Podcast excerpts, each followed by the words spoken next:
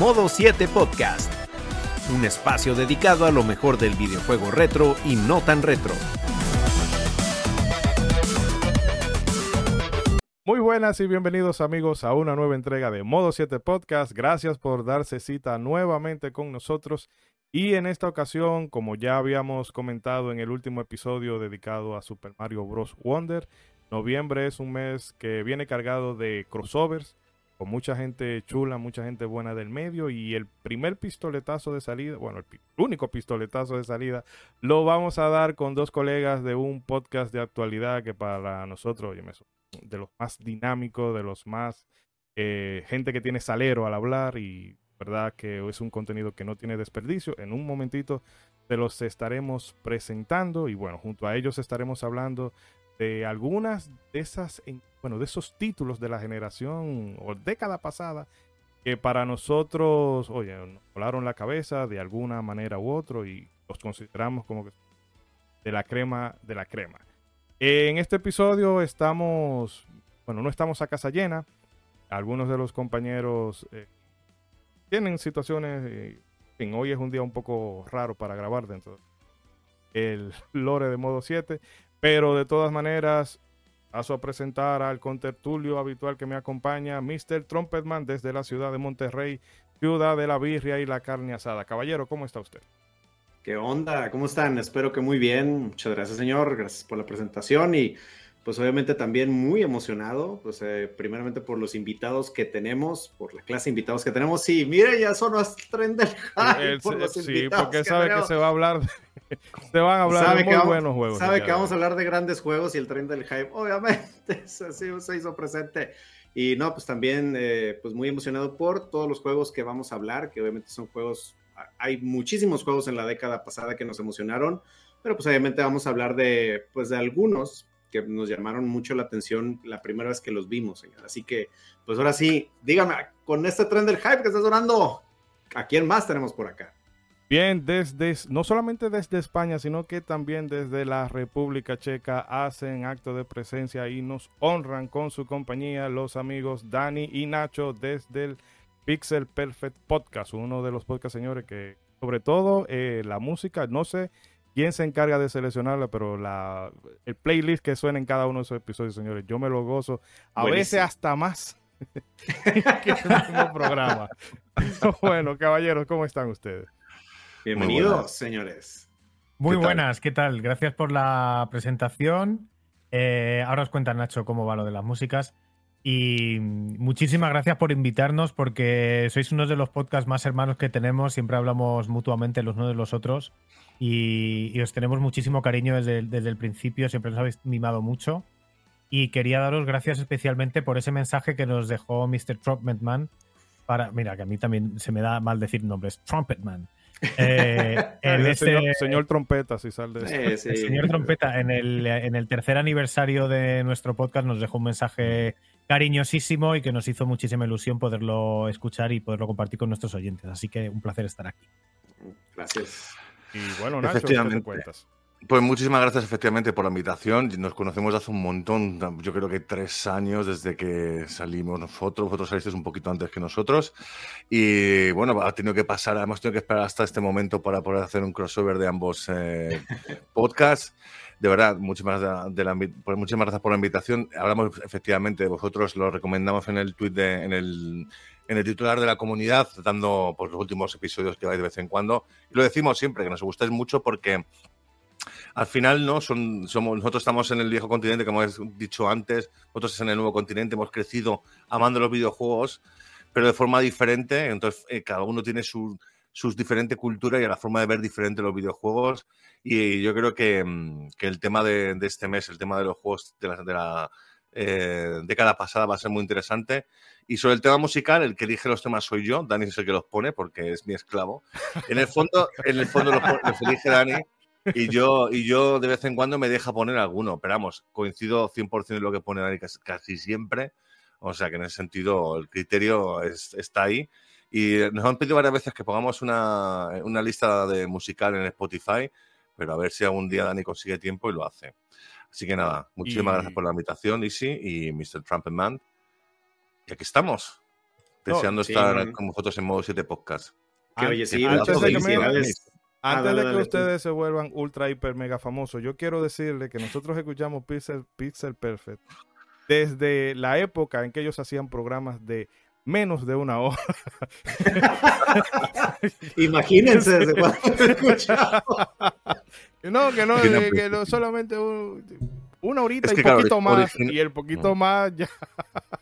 Originalmente, claro, que nosotros en su momento teníamos un programa de radio y era una hora, porque al siguiente, a la hora siguiente estaba otra persona, no había más narices que cambiar. Pero al final, efectivamente, me acuerdo de vuestros comentarios, ya, se, ya llegan a las dos horas, ya llegan a las dos horas, y efectivamente se ha cumplido porque hoy hemos grabado y Daniel, que ha sido dos horas y media, ¿no? Wow. Otra vez, casi dos horas y media, casi, casi, casi. Es terrible. Y mira que nos decían pronto, nos, nos decían ustedes, pronto les veremos haciendo episodios de dos horas. Y decíamos nosotros, no, no, no, no. No es verdad que nos pasamos de una hora, pero sí que ponemos, nunca haremos un episodio de, de dos horas. Hicimos alguno que ya era dos horas, tres minutos. Bueno, a ver, son dos horas, tal. Pero claro, luego hicimos un especial de, de Game 40, que es un programa Buenísimo.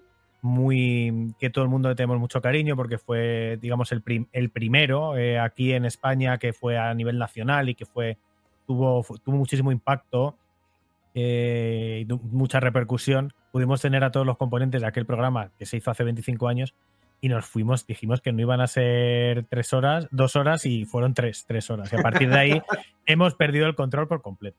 No, pero lo bueno es que es contenido que no es. o sea, no, se- no se lastra. El formato que ustedes tienen, eso sí me gusta. Todo bien compartimentado y las cosas duran. Menos así lo siento yo, pero que hemos estado hablando del podcast. Pero díganle a las personas dónde lo pueden. Bueno, pues estamos básicamente en Evox, como la mayoría de los podcasts, pero vamos, nuestro host, digamos, es Spotify. Y también hemos eh, eh, agregado recientemente, hemos entrado en YouTube, como ustedes hace unos cuantos meses, nosotros un poquito después. Básicamente hemos empezado a meter también vídeo en, en- en el podcast. Y tenemos también Twitter, arroba el Pixel Podcast. Y Daniel, no sé si quieres hablar también de Instagram, que tenemos una cuenta que de vez en cuando le damos amor. Además, tenemos un mensaje en privado con Mr. Trumpman que de vez en cuando hablamos. Sí. Sí, bueno, al final es arroba el Pixel Podcast en todas las plataformas más o menos. Eh, no sé si en Facebook, es que en Facebook, pues, pero si buscas Pixel, es que Facebook lo tenemos ya como algo que no... Yo pongo en Facebook el, ¿sabes? El programa nuevo lo pongo y hay dos likes y poco más. Es que Facebook no. Facebook es una plataforma ya un poco del pasado. También estamos en TikTok, que prácticamente es que es imposible. No sé si imposible, ya Nacho hace mucho por las redes sociales, sobre todo Twitter, pero es que es imposible estar en todas todo el rato porque es una, Sí. toda la vida en ello. Pero es el Pixel, el Pixel Podcast en todas las plataformas, menos en Patreon, porque somos así, por complicar la vida. En Patreon es Pixel Perfect Videojuegos. eh, Patreon.com barra Pixel Perfect Videojuegos. Bueno, Eh, en, y, la- en, en el primer comentario vamos a ver páginas ustedes también Pantalla. y chicos eh, quiero aprovechar también el momento para felicitarlos por Muchas tres años eh, de esto que un hobby que en particular una donación que puede caer en algún momento u otro no es tanto el valor monetario sino el gesto esto valora mucho pero aún así el trabajo y la dedicación que llega a un podcast todo solamente se hace si tiene la, la y el Mm. deseo de hacerlo nosotros que estamos en la misma eh, sabemos lo que eso conlleva y de verdad que ustedes no le han aflojado el ritmo, al contrario, han ido reinventándose y la verdad que yo espero que esos tres años se quedan en mente y hasta que Mm. no les aguante. pues Sí, mira, la verdad, sí, muchas felicidades por sus tres años. Pues sí, tres años. Estamos muy contentos porque además era un poco una cuenta pendiente que teníamos, porque nosotros empezamos en esto haciendo un programa de radio cuando teníamos 16 años. Y eso En nos el- llevó a En trabajar 96, en... pues. Es 96, sí. y, no- y nos... Y nos... Y eso nos llevó a trabajar en medios de comunicación de los de, de verdad en aquella época, que eran sobre todo revistas de papel. Hicimos también un programa de televisión que se llamaba DOF 6, que se publicaba por aquí en la televisión satélite de aquí. Y eso nos llevó también a participar en el programa este que os hablábamos, que se llamaba Game 40, de una radio nacional de aquí de música que se llama Los 40 Principales. Era muy, no sé si sigue siendo muy, muy puntera, porque ahora ya la radio no se escucha tanto. Y entonces, bueno, pues ya con tanto trabajo de verdad, pues al final acabamos abandonando la radio porque era, era demasiado. Pero siempre quedó ahí porque lo nuestro de verdad, el proyecto nuestro materno que habíamos creado nosotros, una cosa es trabajar para, otro, para otros y otra cosa es hacer el programa de radio que era nuestro. Y ahí quedó como una cosa que en algún momento haríamos. Lo recuperamos con la tontería de la pandemia y, oye, y entonces pues es algo que también nos hace juntarnos a Nacho y a mí, que ya no vivimos en el mismo país. Y, y eso, cada vez, en realidad, yo creo que cada vez más ganas, porque a, medida que la gente nos apoya, lo que dices tú es muy poco. Patreon son 3 euros y haces muy poco con eso. Pero eh, es, la gente tiene el gesto de ir a apoyarlo económicamente para que puedas seguir haciendo contenido y al menos, por lo menos, no pierdas dinero al hacerlo. Y a medida que eso sucede, pues nosotros nos sentimos súper honrados de que eso sea así y nos apetece más hacer cosas. No, y la verdad es que hacen un muy buen, o sea, digo, ya se los dije yo en el, en el audio que, que amablemente me invitaron a, a, mandarles, o sea, pero la verdad es que yo me quedo súper impresionado porque, pues digo, para mí es como si yo estuviera escuchando un programa de radio en una estación profesional, o sea, la verdad es que todo el trabajo que ustedes hacen es buenísimo, este, como ya decía Ishidori, la música que ponen es buenísima, cada que ponen algo de Joe Satriani, yo, mm. mi, César noventero se empieza a emocionar. sí, no, no, no, es buenísimo. Entonces, no, se les agradece muchísimo todo, toda esta excelente labor que han hecho en estos tres años. Y como dijo Shidori, ojalá hacen muchos años más. Sí, pues digo, obviamente, muchísimas gracias por pasarse acá a modo 7, ¿cómo no? Un honor, un honor estar aquí contigo, sobre todo también el mensaje que nos mandaste en representación de Modo 7 Podcast. Por supuesto, queríamos que estuvieras ahí, sobre todo porque nos apoyáis siempre, ¿no? En las redes, con vuestros comentarios y, bueno, retuiteando y demás. Y eso nos ayuda un montón, sobre todo también porque al final compartimos el mismo idioma y es súper bueno que, que gente de los, del charco de ambos lados podamos compartir esta pasión de los videojuegos y, estamos súper agradecidos de ello. De hecho, además, como Modo 7 se suele escuchar más en Hispanoamérica que en España, aunque hay gente que sabemos que lo escucha en España, disculpadme si digo coger, ¿vale? Eh, ya sabemos lo que pasa con esta palabra, eh, ¿sabes? Es sinónimo de agarrar o tomar o algo así, por favor. Ah, acá ya todos no sabemos todas las movidas de cada uno. No, esa es una de, las grandes virtudes de Internet, que cada vez como homogeneizado las cosas y ya los modismos de, España, los de México, los de aquí de República Dominicana, Argentina y otros y otras latitudes, pues ya todos nos la conocemos. Mm. Y aunque a veces se presta para el doble sentido, pero esa es otra de las grandes cualidades. Sobre todo cuando dices me gustan las tortillas o me gusta comer tortillas. Sí. Buenísima anécdota de nuestro episodio de Street Fighter 2, que escúchenlo. si quieren saber ese, ese lore oscuro de Mo 7, vayan a nuestro episodio de Street Fighter 2. Pobre Dani, no se ha enterado. el iceberg de las tortillas. No, tortillas ponemos... las tortilleras. Ah, ok. En Santo Domingo dicen tortillas, tortilleras, y eh, claro, en México, ¿cómo dices a las tortillas? ¿Cómo dijiste antes de tortillas? La tortillería. La tortillería. Y luego que vienen las tortillas, no sé qué. Voy por la tortilla de la tortilla. Pero bueno, señores, vamos a hacer una pequeña transición y entonces ya arrancamos con todo lo que hemos preparado en el episodio de hoy. Y bueno, Nacho, te doy el turno. Eh, tú querías comentarnos sobre Mass Effect 2, así que la palestra es tuya. Sí, mira qué bonito es Mass Effect 2, madre mía. Mass Effect 2, pues básicamente BioWare, soy un super fan desde los Baldur's Gate, los Dale y demás, y de repente te sacan una aventura en el espacio, ¿no? A mí me gusta mucho la astronomía.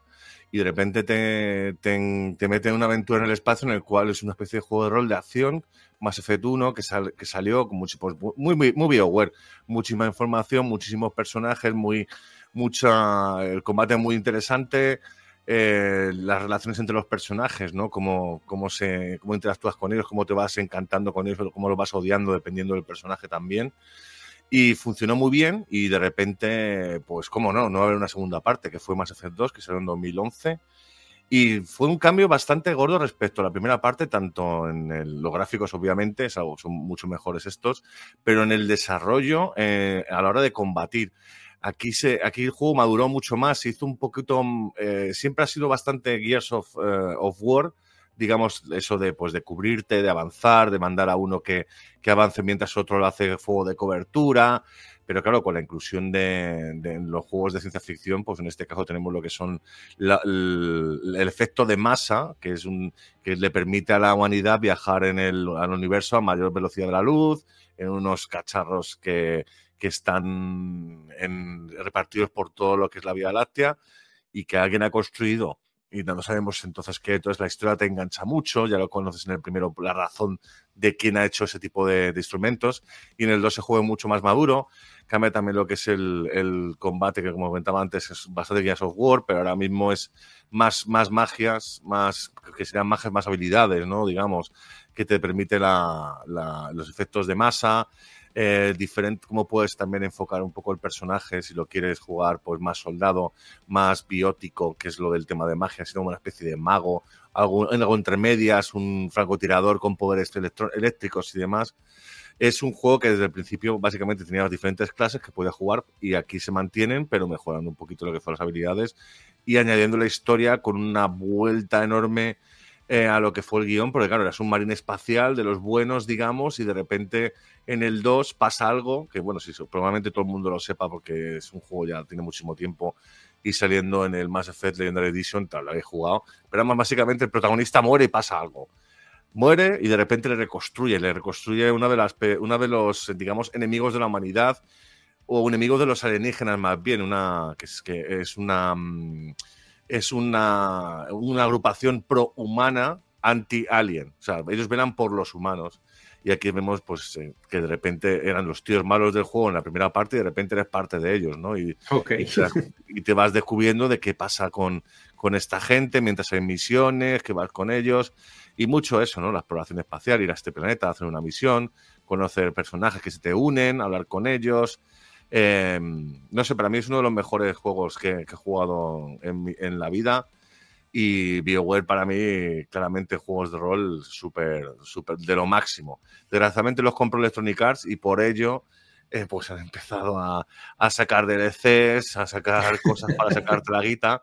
Y efectivamente, Mass Effect 2 fue uno de los primeros juegos que tuvieron DLCs que podías comprar online en el 2011 y que te traía pues nuevas misiones, nuevos personajes que tenías que pagar y todo. O sea, comprabas el juego, pero no estaba completo. Tenías que, comprar DLCs. No sé si algunos habéis jugado al, al, Mass Effect, pero a mí particularmente de principio, del 1 al 3, me encanta. Y, y el 2 yo creo que...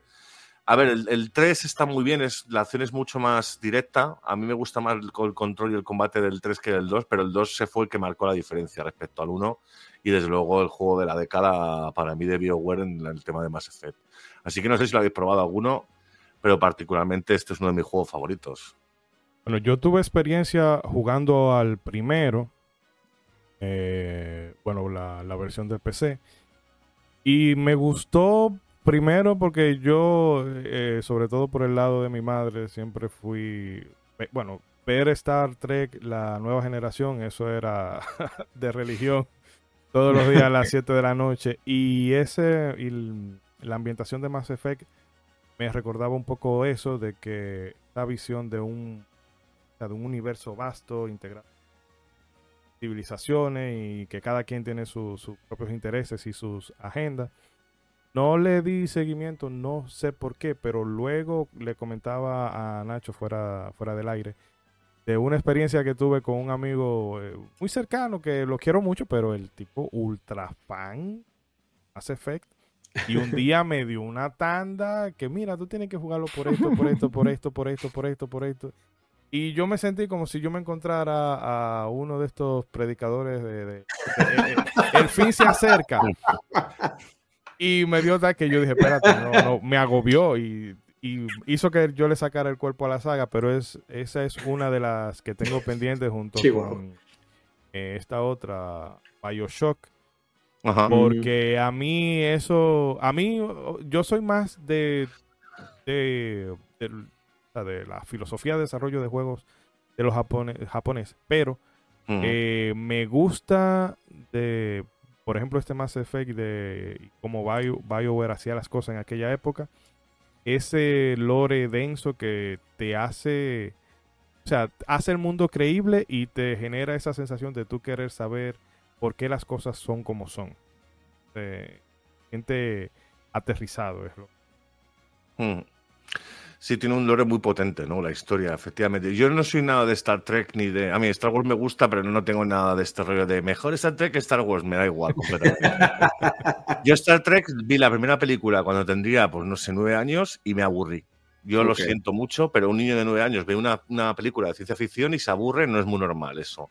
Entonces, entonces como que no me llamaba la atención. ¿Pero, película o serie? La película, la película. Ah, la primera película de no sé qué año sería. Luego, efectivamente, luego sacaron Star Trek hace cuatro o cinco años. El reboot que hicieron me ha encantado, porque es efectivamente una película de acción, una película mucho más chula que lo que yo me esperaba cuando era pequeño. Entonces, mm. a mí el rito de las civilizaciones diferentes, la unión entre, entre diferentes civilizaciones para hacer un frente común, es algo que tiene aquí. Yo no lo había pensado de esa manera, pero es algo que existe efectivamente en el juego y que la, y la humanidad es el último, digamos, el último jugador que entra a la partida y que las demás razas no ven como impetuosos, valerosos y demás. Entonces, es muy, muy interesante cómo vas entrando en el juego, cómo vas conociendo las diferentes razas y lo importante que se vuelve tu personaje, que al final el personaje de eres tú, eres el héroe ¿no? de, la, de, la, de la partida, es que todo lo que pasa tiene, tiene que ver contigo y puede ser más cabrón o menos cabrón puede ser más malo, puede ser racista. En el 1 era algo que pasaba mucho, que se lo quitaron en el, en el 2. En el, en el 1, si querías ser malo, eras un racista. es que se, se, metía con todo, las razas de otras, las, las ponían a parir. O sea, era increíble. En el 2 se comedió más, era más, eras más, la acción no era, la acción negativa no era ser racista, era ser un cabrón. Le metías un puñetazo a uno, había una periodista que siempre, las típicas mini quests, estas de vas explorando por el escenario, llegas a un sitio, hay mini quests, hablas con personas, había siempre una, un personaje que era una periodista que si vas de malo, le dabas una leche y se acabó la visión. Pero le dabas la leche, ¿sabes? Te la okay y te daba puntos negativos, que luego los puntos negativos eh, en, en Mass Effect es interesante siempre que jugar como o, siempre bueno o siempre malo. Porque si vas de, en el medio, si vas de tibio, eh, luego hay, hay situaciones que se llaman como eventos épicos en los cuales necesitas una tirada muy fuerte para, para conseguir convencer a alguien eh, que solamente consigues si eres o muy bueno o muy malo. Si vas tibio, la has cagado. Mm. Y en el 2, precisamente, pasan muchas cosas o sea, eh, hay una misión final, que es la misión suicida, que se llama, que tienes que intentar salvar a todo el equipo de esa misión. Y si no eres o súper bueno o súper malo, no lo consigues, porque hay, por la moral, ¿sabes? Le dan moral a los personajes, entonces consiguen salvarse. Según las decisiones que tomas, también pasa una cosa o la otra. Eso sí, como bien has dicho tú antes, es un juego de BioWare, tiene muchísimo contexto, tiene muchísimo que hablar, tiene muchísimas opciones. Ya te puede gustar más o menos. Eso, el, tema del hablar, hay muchísima conversación. A mí me encanta, me pone muchísimo en el personaje. Y luego cuando sales ahí a pegar tiros y te pones, te escondes detrás y mandas a otro personaje que haga este especial, que yo sé que tiene una granada, vale, va de impacto, se va a quedar el enemigo atontado. Entonces le, le flanqueo por el otro lado y le lanzo una especie de empujón biótico que lo tira al suelo me acerco y, pedazo de escopatazo en toda la boca. Ese tipo de, combinación de táctico me encanta en, el desarrollo. Pero bueno, y así es. Ah, no, disculpa, que a Dani lo tenemos como muy calladito por ahí.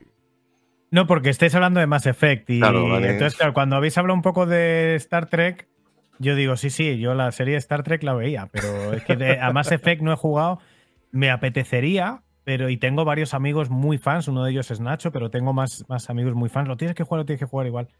Y me apetecería, pero no, ahí tienes para jugar, no sé, 150 horas de cada uno de los tres. Digo, pues, eh, olvídalo. Es que es imposible, yo no, puedo, no puedo tener 150 horas de un juego. Eh, Dani, te voy a dar entonces el turno a ti. Bueno, la primera selección que nos traías eh, es Redemption. Me ha costado muchísimo elegir una cosa de una década, ¿eh? porque hay tantos y tantos y tantos y tantos. Pero bueno, sí que eligiendo de las cosas que a mí más me gustan, las cosas que a mí más me gustan siempre tienden a ser un poco cinematográficas y muy con muy buena narrativa novelística, por así decirlo.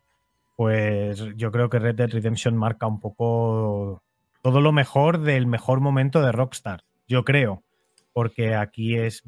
Hay que recordar que cuando sale Red Dead Redemption todavía no existe GTA V, es un juego anterior a GTA V pero ya sienta las bases de lo que va a ser GTA V. Es decir, hay unos Mm. GTAs antes de, antes de Red Dead Redemption 2, de- antes de Red Dead Redemption 1, y hay un GTA solo después de Red Dead Redemption que, pues básicamente, eh, es igual en muchísimas cosas.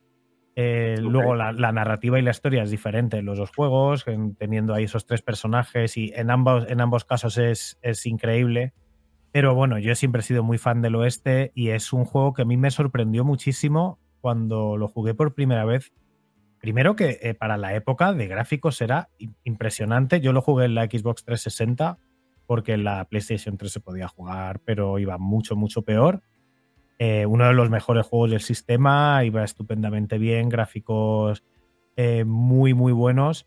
La narrativa, la, o sea, de- te enamoras enseguida de John Marston y está tan bien, gener- está tan bien creado el personaje de que aparece al principio del juego, creo que aparece en mal estado, ¿no? En una pelea o no me acuerdo exactamente, pero sí que hay una persona que te rescata, una chica y como que te cuida y luego te dice, bueno, pues ya que estás aquí en mi rancho, pues te voy a ir dando unas misiones, ¿no? Y entonces eso sirve para contarte cómo- quién es esta persona, quién es el otro y ya estás en las misiones. Es la narrativa y la jugabilidad todo junto, como si fuera un juego cerrado. De hecho, la narrativa es tan buena que si no hubiera sido un sandbox, hubiera sido un juego cerrado, hubiera sido una acción-aventura también absolutamente legendario, yo creo. Y nada, pues luego tienes toda la historia de John Maston, cómo va creciendo. Y yo creo que crece a un punto eh, justo. Es un sandbox muy grande, pero todavía no había empezado esa locura de no, no, pues yo hago un sandbox más grande que el tuyo, y yo otro más grande que el tuyo, y con más misiones de pescar, y con más flores que coger, y con más chorradas que no le interesan a nadie, que no, y no tienen nada que ver con lo que a mí me gusta, que es la narrativa. No sé si oís a mi gata que está. Sí, sí, la oye, sí. Muchas gracias, Surimi. Es que Su- Surimi me trae. Ah, No, está con el juguetito. Sí, ella caza sus propios juguetes y me los trae para ofrecérmelos, como diciendo, mira, he cazado, puedes comerte esto que he cazado. Y ahora, Aquí tienes mi tributo. Sí, de sacrificio. y ahora, ya que yo he traído, he cazado para ti, caza tú algo para mí, por favor. y dame. Ajá, sí. Es un poco el intercambio. Pero ella trabaja antes, o sea, no pide, pide, primero trabaja y luego pide. Es, Muy es bien. muy, es- es muy justa ella. Pues vo- volviendo a John Marston, que le vemos aquí en imagen, qué pedazo de personaje John Marston. Eh, y luego vemos uno de los primeros juegos, 2010 creo que era, donde hay una muy buena interpretación en los personajes, en, la actuación de los personajes, la cinematografía de las escenas, la iluminación es muy buena. eh, y el personaje de John Marston es tremendo, es que es buenísimo, tiene muchas, muchas capas, las la- el humor con el que se toman las cosas, la interpretación de voz que tiene, joder, es que es todo redondo. Y luego como sandbox, pues tiene muchísima variedad de misiones, muchísima variedad de personajes semiprincipales y secundarios. Es muy raro que haya una misión aburrida en Red Dead Redemption 1, incluso aunque sean parecidas, pero como siempre te presenta un personaje que está todavía más loco que el otro, que es todavía más borracho que el otro, o que le faltan más dientes que al anterior, siempre tiene siempre tiene interés. Y luego como sandbox, es que quién iba a pensar que un sandbox del oeste podría funcionar tan bien, que las mecánicas iban a ser tan divertidas, tan chulas. Esa primera sensación de lo que de verdad podía hacer un sandbox, dejándote hacer lo que quisieras y, cosas que no, no- dices, esto no se le habrá ocurrido a nadie la primera vez que lo jugabas, ¿no? Pues voy a coger un tío cualquiera de, y, le voy a, y le voy a coger con el lazo y entonces le pongo en mi caballo, me lo llevo y le voy a poner en unas vías del tren y me voy a esperar ahí con la cámara de fotos. Digo, porque, claro, el tren evidentemente es un impacto grande y le matará y ya está, pero bueno, nada más, ¿no? En un juego tan grande y la primera vez que se hace es una cosa que solo a gente tan sádica como yo se le ocurriría. y no hay ninguna misión del juego en sí donde eso tenga que pasar, por lo tanto el tío será muerte, en plan, se mueve, ya pasa el tren y ya no se mueve, o algo así, o, o habrá un bug de que el tío salga disparado. Pues había una animación específica pensada para cuando un sádico como yo hiciera eso. Y entonces el tío explotaba y todo se llenaba de sangre. Y me acuerdo de la, de la reacción mía de no puede ser. O sea, han pensado que gente como yo lo va a hacer y han puesto a un tío a decir, bueno, vamos a hacer la animación de que un tío que está atado en una vía de tren, cuando le atropelle el tren, explote y todo se llene de sangre. Era ¡Wow! Me acuerdo ahí en la Xbox 360 que tenía ya, creo, el.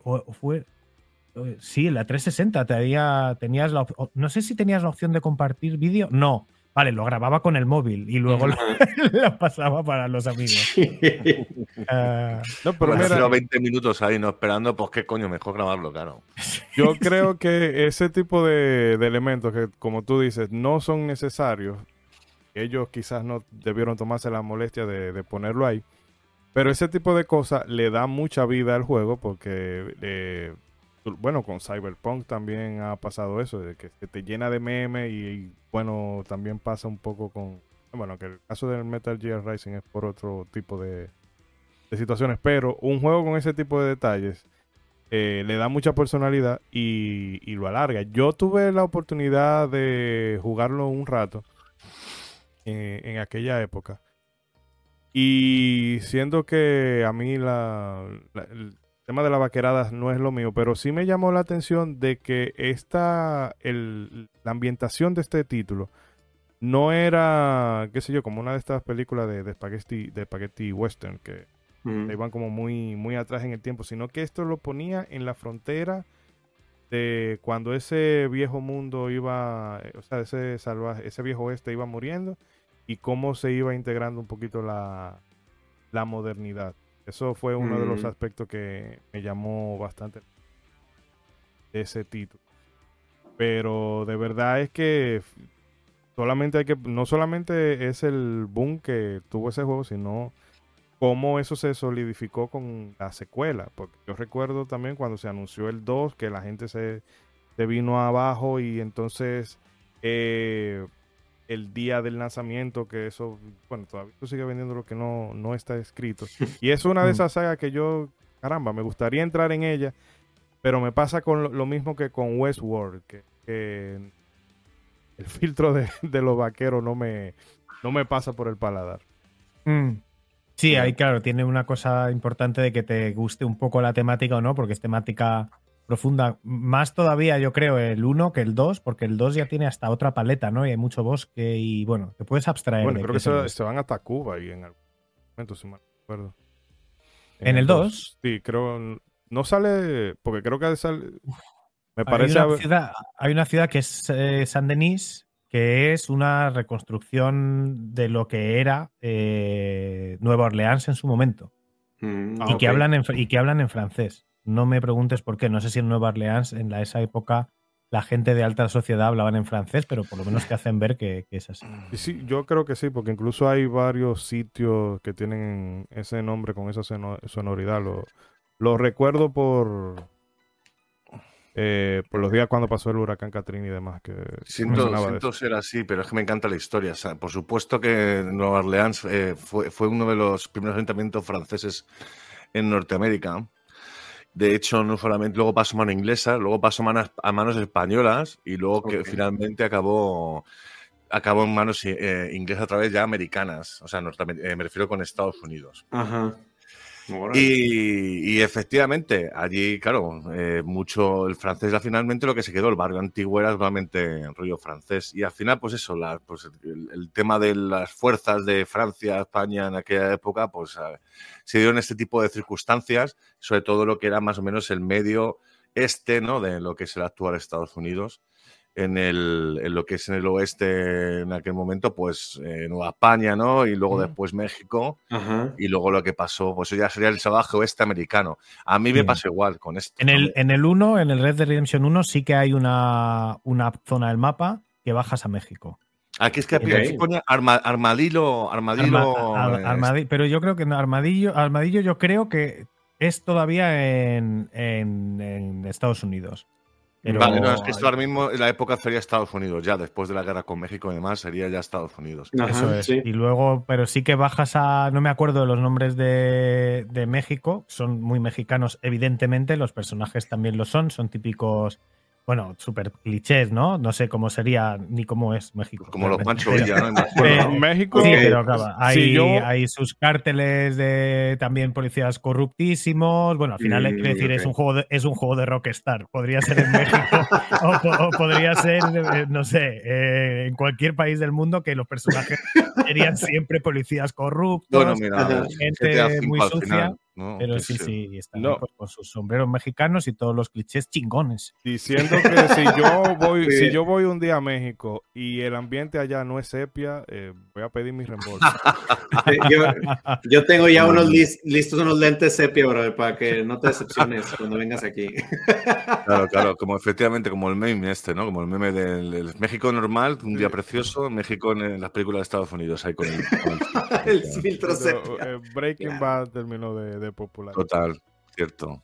Sí, o por ejemplo, a mí no me ha tocado, o sea, fíjate, yo no conocí estos detalles porque no me ha tocado entrarle a, a la saga, pero eh, pues lo que sí le tengo que reconocer es que son de esos juegos que inmediatamente calaron en el, en el mainstream, o sea que Mm. aun cuando nunca hubieras jugado Red Dead Redemption, sabías de qué, o sea, de qué iba todo, o sea, o, o mínimo conocías el concepto, que es mi caso, o sea, porque pues fue algo que se, se extendió ahora sí como la pólvora al punto de que hay N cantidad de memes de Red Dead Redemption, inclusive en, en medios de alto alcance, o sea, de que, por ejemplo, hasta hay un episodio de, este, de South Park donde hay una parodia, no sé si les ha, ha tocado ver ese episodio donde está como que, no me acuerdo de los personajes, pero está una esposa jugando la partida de Red Dead Redemption 2 de como que de su marido y de que, ay, ¿por qué estás jugando mi partida? Y luego, porque ya quiero tener mi vida propia y se supone que la esposa hasta ya sacó hasta muchísimas más cosas que el esposo, sacó los animales legendarios y, y ya tengo una mejor posición en la banda que tú y soy más hombre que tú. Y le dice y todo eso. O sea, pero te digo, o sea, cómo eso caló inclusive hasta, hasta esos niveles. O sea, a- digo, pues hace poquito, pues Jack Black sacó una canción así en la que mencionaba muchos juegos y le hace un espacio muy especial a, a Red Dead Redemption. Entonces, Mm. o sea, ahí es donde dices, oye, pues este juego inmediatamente se clavó en el mainstream este, para quedarse. bro. Sí, Mira yo además. una- eh, brevemente, hay una serie de HBO, no recuerdo el nombre, que aún, bueno, le están haciendo un, un interrogatorio a un sospechoso y la policía que le está haciendo el interrogatorio, la tortura que hace es borrarle todos los archivos del red. del Red Dead Redemption,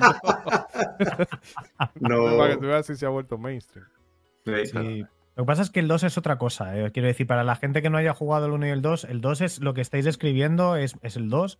Es un juego que es Mm. para, te puedes tirar cientos de horas para quedarte de vivir. Es un juego con, una, eh, con un ritmo tremendamente pausado. Es casi, bueno, ahora se llevan mucho los juegos para servicio. Hay muchísimas personas en el mundo que juegan uno un juego cada año y se tiran a lo mejor 100 o 200 o 300 o 400 horas dentro del juego. Eso te lo permite Red Dead Redemption 2, pero claro, para alguien que le gusta jugar a variedad es, es difícil. Es, es- pasa como con Mass Effect o todos estos juegos tan largos. Y este primero eh, es que es más, es más ingenuo en el sentido de que todavía no se habían inventado juegos tan grandes. Ya este juego para, para su momento era un juego muy grande, pero Sí. siendo un juego muy grande, aún así tiene un ritmo bastante razonable, no hay que hacer cosas, sí hay que cazar, pero es bastante básico, o sea, vas, cazas, eh, le quita, con un botón se le quita la piel al animal y le- ya la tienes en el bolsillo, no tienes tantos problemas, demasiados problemas de inventario, está muy claro qué hacer con, las, con los ítems que coges, hay varias combinaciones, pero no es demasiado complicado. Entonces es muy accesible, no, no es un juego que te vayas a morir de... Y te permite ir bastante a la historia y la historia es muy, muy chula. Vamos, es un juego súper recomendable. Aún así, quiero decir que puedes echar muchas, muchas, muchas horas aquí. Y por más que lo estamos viendo, es que ves que un juego, joder, 2010, eh, es que estamos una superproducción en lo técnico también y más para ser un sandbox. Sí, no, no, no se ve que haya envejecido mal, o sea, la verdad. Pero bueno, vamos a dedicarle un programa a la nueva consola de Nintendo cuando Algún salga en su momento. Sí. Eh, Sí, nos hemos ido un poco. no, no, no, eh, eso. Mira, ¿qué habéis jugado vosotros? ¿Qué juegos habéis elegido? Porque, madre mía. Ah, yo, eh, el teto. El teto, sí que me lo sé, ¿eh? Ese- ese es A mí me gusta mucho ese, Es- pero es tan dar, bueno que no que necesita, no necesita remaster. Eh, nada, yo. Eh, Igual con la edad lubricación, lubricación, pero remaster no. en, alguna, y en alguna circunstancia hay que plancharlo. Pero, pero bueno, yo, uno de los títulos de la generación pasada, bueno, no uno de los títulos, esto es para mí de, de esa, de esa cosecha del 2010 a 2020 por ahí. Eh, Bloodborne es uno de esos juegos que se ha directo yo en el top de las cosas que yo más he disfrutado en la vida. El que Para sorpresa de nadie. no, el que me conoce sabe que yo, Chrono Trigger, para mí eso es religión. Entonces, eh, está Chrono Trigger y luego un poco más abajo está Bloodborne, porque es que combina una serie de elementos que para mí, oye, lo hacen del perfecto. Empezando por algo que, bueno, Lovecraft. Ese elemento Lovecraftiano que tiene Bloodborne que lo cita sin citarlo. porque no te sale, eh, no hay una, vamos a decir, no te aparece un Cthulhu, no te aparece eh, ninguna de esas criaturas de la, de la mitología, de ese lore Lovecraftiano, pero tú sabes, poco aparecen personajes, pero tú sabes que está haciendo esa referencia. Y por ejemplo con Ronzo, que es una pena que no esté aquí, eh, nosotros desde jóvenes encontramos con este libro el diario caso de Charles Dexter Ward y por ahí empezamos a agarrarle amor a Lovecraft y siempre hablábamos de caramba, ¿cuándo va a llegar el momento en que se haga una adaptación que le haga justicia a esa obra en el cine fracasado? Y mira que se han intentado algunas veces y de hecho hay cosas que no los referen, o sea, no es, no los referencian, pero toman esos elementos y tú dices, caramba, mira, pudiera ser, pero aún así no se arriesgan a, adaptarlo como tal porque es complicado de hacerlo. Y luego cuando empieza toda esta onda de los Souls, que en un principio yo era de la gente que decía, no me llama la atención porque la imagen que se vendía era de que, ah, bueno, que estos son juegos difíciles, pero que no tienen historia y que solamente anda por el mundo sin nada.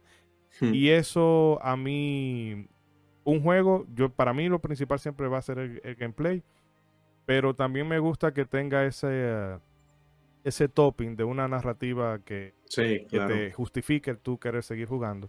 Sí, que, que te animas a querer saber qué más pasa, claro. Exacto, entonces, eh, nada, escucho una vez, creo que fue el de Holanda, hicieron un review y me llamó por esa parte de, de lo Lovecraftiano.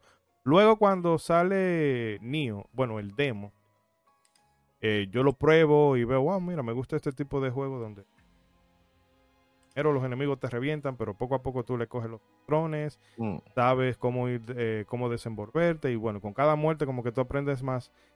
Y ahí me decidí, dije, bueno, en lo que sale este niño, déjame darle chance a- al Bloodborne. Y esas primeras horas yo las sufrí. Porque es que llegar a la primera de... ¿Qué es el juego? A la primera lámpara. Bueno, no, no necesariamente a la primera lámpara, sino a ese primer momento cuando ya el juego dice, mira, ya tú puedes subir de nivel, ya puedes avanzar. Eh, es un trabajo. Porque te van a reventar, es un pueblo, eso parece la purga. Y todos los enemigos eh, contra ti con todas las malas intenciones, pero poco a poco eh, fui sobrepasando esa, esa parte y se me ese mal sabor hasta que ya aprendí, ah, bueno, mira, un juego de rol, eh, hay que ser más cuidadoso, la acción es muy frenética y todo eso, pero es que ya cuando tú lo juegas y te adentras, te das cuenta de que esa, ese meme que hay de los juegos de Front Software, de ah, que esos solamente son para, para gente hardcore. Tira, porque yo soy un manco como el que más. es que ese Esto juego me, es el- esto me interesa muchísimo porque yo no me lo he jugado, siempre me he quedado con las ganas. Lo tengo comprado y siempre he pensado que el juego me iba a escupir. O sea, que me iba a masticar y me iba a escupir. Y digo. Es juego, para- es juego más que para, para, para mm, pros, es juego para pacientes. Exacto, juego esa es la clave. Mm. Mm, Si tú no... eh, hay algunos jefes que sí, que están hechos es para eh, que tú extraigas el control. Total. Yo por suerte aprendí hace mucho que la, la rabia no se paga con los electrodomésticos. Creo que todos Eso, pero- aquí hemos aprendido eso porque Pero eso se sé. aprende, se aprende por las malas Yo normalmente. me aprendo la mala, sí.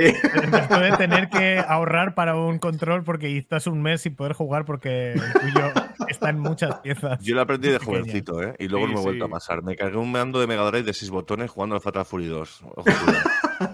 y no lo volví a a hacer nunca más. Mira, que yo me di cuenta que el Super Nintendo era un consolón cuando un día de un pique yo lo eh, y lo extrayé, que no recuerdo qué era lo que estaba jugando. Y la consola como quiera siguió funcionando un par de años sin problema. Y yo creo que eso es por lo que las grandes compañías, fabricantes de hardware, hacen, miran para otro lado con las malas prácticas que hace Electronic Arts dentro del FIFA. Porque todos esos mandos estrellados eh, son periféricos que luego eh, hay mucha venta de periféricos Sí, claro. gracias a, a esas paredes que han roto esos mandos. Sí, no, no. Pero bueno, retomándolo, el asunto con eso es que ya cuando tú te adentras, eh, tú te das cuenta de que eso es un maridaje entre gameplay, que está bastante pulido. La gente que solamente haya jugado un Souls, eh, digo el Dark Souls o el un Solo, cualquiera de, de Dark Souls 1, 2 o 3, que diga, bueno, pero es que me llama la atención, pero es que el combate es un poco lento, es un poco ortopédico. En Bloodborne no, eh. Luego todo es... eh, de hecho, se premia la agresividad.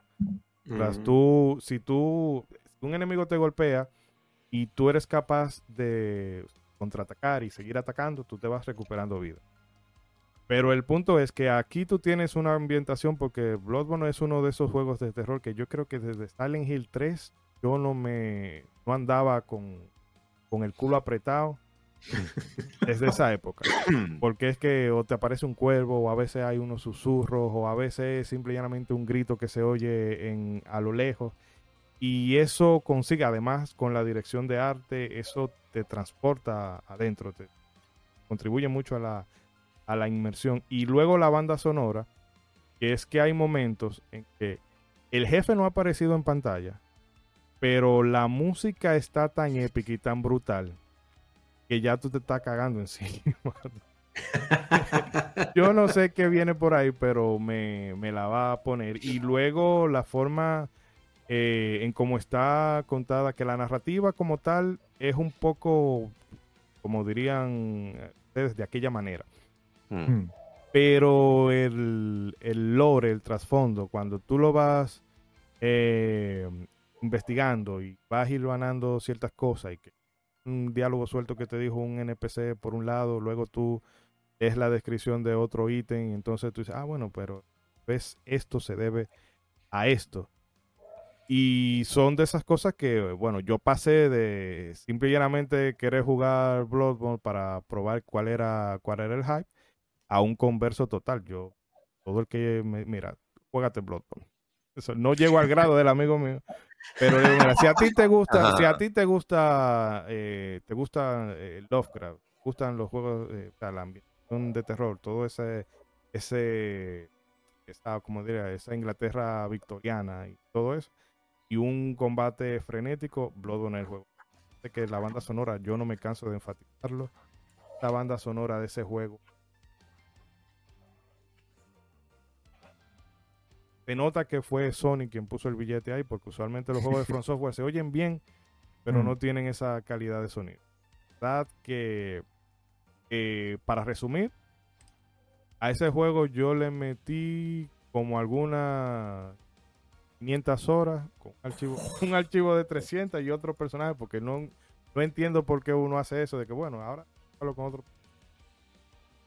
Probar con alguna arma nueva y demás y le metí como ciento y pico solamente jugando al online. verdad que para mí Elden Ring muy buen muy buen juego, muy buenos valores de producción y From Software se superó muchísimo, pero para mí la obra cumbre de Miyazaki que ha sido Es que, joder, mientras que estás hablando, lo que estamos viendo, que ha sido solamente una lucha contra un boss, el, Sí. el diseño de personaje y la ejecución técnica para una Play 4 es, pero, de, Sí. de- vamos, de genio, de genio. Impresionante. ¿eh? y es de vergüenza que todavía no hayan sacado una versión Espero que le hayan hecho un remaster y le hayan puesto los, 60 frames por fin. Ya. Eh, pero claro, es que no hace falta un remaster, simplemente es, con un parche sería suficiente para desbloquearlo, pero claro. Se ve muy bien. lo digo como ya lo hicieron con The Last of Us, de que, ah, mira, tenemos un remaster. Igual pudieran aprovechar esa excusa y... Sí, además que, joder, hasta los juegos de propios first party de Sony eh, al, año y medio así los están sacando en otras plataformas ya, en PC. Hmm. Y claro, esto para la gente, las millones de personas que han disfrutado de Elden Ring en PC, pues Bloodborne es, imagínate, el caramelo, sería, vamos, un, regalo. Que ahí, como tú dices, Ishidori, digo, ahí corrígeme si, eh, si es así, pero ahorita mencionabas que los, los combates o toda la dinámica de los combates era más dinámica que con los, con los Demon, ¿verdad? Sí, sí, sí, sí. que de hecho es lo que estoy viendo. O sea, por lo que yo, digo, yo también es una saga a la que no le, no le he entrado, pero por lo que yo he visto. Ajá, todavía. este, Me perteneces. Ajá, sí, no, no, ya. Este señor, este señor hace lo del amigo evangélico, pero con nosotros, ¿verdad? Pero de forma pasiva-agresiva. Pasivo-agresivo, sin que nos demos cuenta, con mensajes subliminales. Pero menos de lo que he visto, a lo que estoy viendo, sí, se ve muchísimo más dinámico, o sea, los, combates y, cómo tiene que ser la dinámica para, para enfrentar al, jefe este. Yo lo que veo es que el enemigo, eh, los combates duran mucho, tú le quitas poco y el enemigo te quita un poquito más que tú. Sí. Pero, pero es, bastante largo al final. Ah, bueno, ahí te quitan muchísimo, ahí, ahí le quitan un montón. O sea, imagino que también dependerá, un poquito, ¿no? Del boss, pero vamos, eh, eh, mola mucho la posibilidad que has dicho tú antes, ¿no? De que eh, premia la acción, no premia que tú la ataques, no como en los, a lo mejor en el ring que tienes que estar siempre, pues, cubriéndote haciendo parries o intentando evadir siempre y luego cuando puedes le metes. Aquí parece que efectivamente le metes. Ahora mismo evades un poco porque se ha vuelto loco y hasta que caiga, ahora por la espalda, hola, ¿qué tal? Backstab. Sí, señor, venga, un backstab ahí. Sí. No ha entrado, pero bueno, casi. Pero bueno, para. Porque si dejan a mí, yo paso aquí. Como se dice, cromándose la Miyazaki lo que queda del programa, pero vamos a darle paso a Mr. Trumpetman. Oh, muy bien. Oh, claro que sí, claro que sí. Este, pues bueno, recuerdo muy bien que cuando fue ese evento digital de Nintendo, precisamente presentando la Nintendo Switch allá en ese ya lejano 2017, que para mí parece que pasó ayer, eh, pero recuerdo mucho que en ese, en ese evento, pues obviamente después de yo estar maravillado de, cómo nos daban los primeros detalles de la Nintendo Switch, pero empezaban a presentar los juegos y entre esos sale eh, un tráiler de Square Enix. Y pues obviamente me llama muchísimo la atención ver este juego en, en 2D, precisamente esos, esos trailers, en lo que era el juego 2D, pero mezclado con ambientes 3D y con, con toda esa ambientación de los juegos RPG de 16 bits de la, de la época de la Super Nintendo. Y yo inmediatamente quedé enamorado. Yo dije, wow, ¿qué es esto? y ya nomás salía de que en 2.5 y medio, eh, en 2.5 HD. y, esto qué onda? Yo, ¿y este juego cuál es? Y ya me acuerdo que en ese momento lo presentaban solo como Project Octopath. Y ya con el tiempo, pues obviamente fueron develando más eh, cosas, ya se dio el, nombre, Doctor Pat Traveler, eh, se, da, se da a conocer esta dinámica de que son ocho historias, eh, con, obviamente protagonizadas por ocho personajes, en el que en algún momento esas historias se iban cruzando. y luego ya, pues obviamente sale la, sueltan la demo, tengo la oportunidad de jugar la demo y pues no, ya cállate. O sea, si yo ya estaba emocionado por este título, cuando jugué la demo quedé totalmente enganchado. y la verdad es que eh, es, un juego que me llamó muchísimo la atención cuando salió, eh, primero en Switch, ahorita ya pues está disponible para, para varias plataformas, pero precisamente por, digo, a mí me tocó toda esa época de los, de los RPGs este, en, la Super Nintendo y el ver cómo lo traían de regreso, pero ya con todas las, eh, las gráficas y los efectos de, de, la actualidad, pues la verdad es que me encantó, o sea, me, me encantó este eh, la verdad es que los personajes tienen mucho carisma, tienen una historia muy interesante, personajes como, como Olbery, como Rose, que tienen este, todos sus todos sus trasfondos o todas sus historias muy dramáticas, este, con cosas que pues obviamente al principio tú dices, ¿y esto qué onda? O sea, ¿cómo pasó? Eh, cómo le sucedió esta tragedia, pero luego poco a poco en la historia te van ahí desenvolviendo eh, los pormenores. Eh, y pues obviamente el, traer de regreso este, muy, muy, de, manera muy tradicional, pero con, con dinámicas muy actuales, todos este, estos combates por turnos, que la verdad es que eh, los combates por turnos de, de Octopath Traveler a mí se me hacen muy, muy dinámicos, este, por, por cómo tienen esta, esta acción de, de ir como que conectando más golpes, eh, que pues obviamente vas obteniendo más cosas conforme vas eh, subiendo de nivel. Y pues obviamente toda esta dinámica de cuando estás en el combate, de cómo la cámara se va moviendo, eh, de cómo va haciendo estos giros de toma, de cómo se van viendo los, los efectos de los, de los poderes o de las técnicas que, van obteniendo tus personajes. Digo, la verdad es que gráficamente para mí es, es una obra de arte, es, es un gran homenaje a todos esos grandes juegos de, de la época de los 16 bits. El, apartado musical es preciosísimo. Hay veces en que yo simplemente estoy trabajando y busco el, soundtrack de Octopath Traveler porque es, es, un, es unas, son unas piezas musicales que están buenísimas. desde, desde la, digo, para mí la, favorita siempre va a ser la, eh, el, track de los combates, precisamente. A mí me encanta. Pero luego todos estos tracks, inclusive de los pueblos, que son tracks obviamente un poquito más apacibles, más tranquilos la verdad es que son, son soberbios. O sea, es, es, una experiencia que disfrutas muchísimo visual y, de manera audible.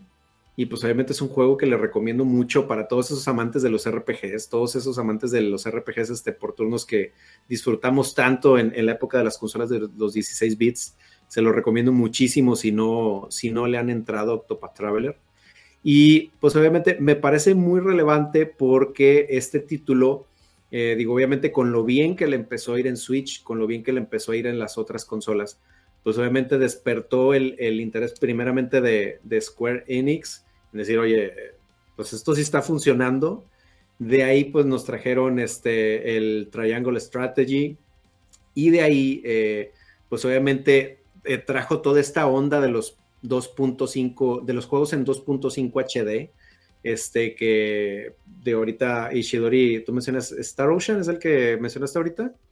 Sí, sí, aunque lo de Star Ocean yo no sé si es realmente, porque creo que lo que hicieron fue redibujar los, eh, caramba. Los sprites, ¿no? No, no, eh, ¿cómo se llama esta parte de fondo? Los, los backgrounds. Los fondos renderizados.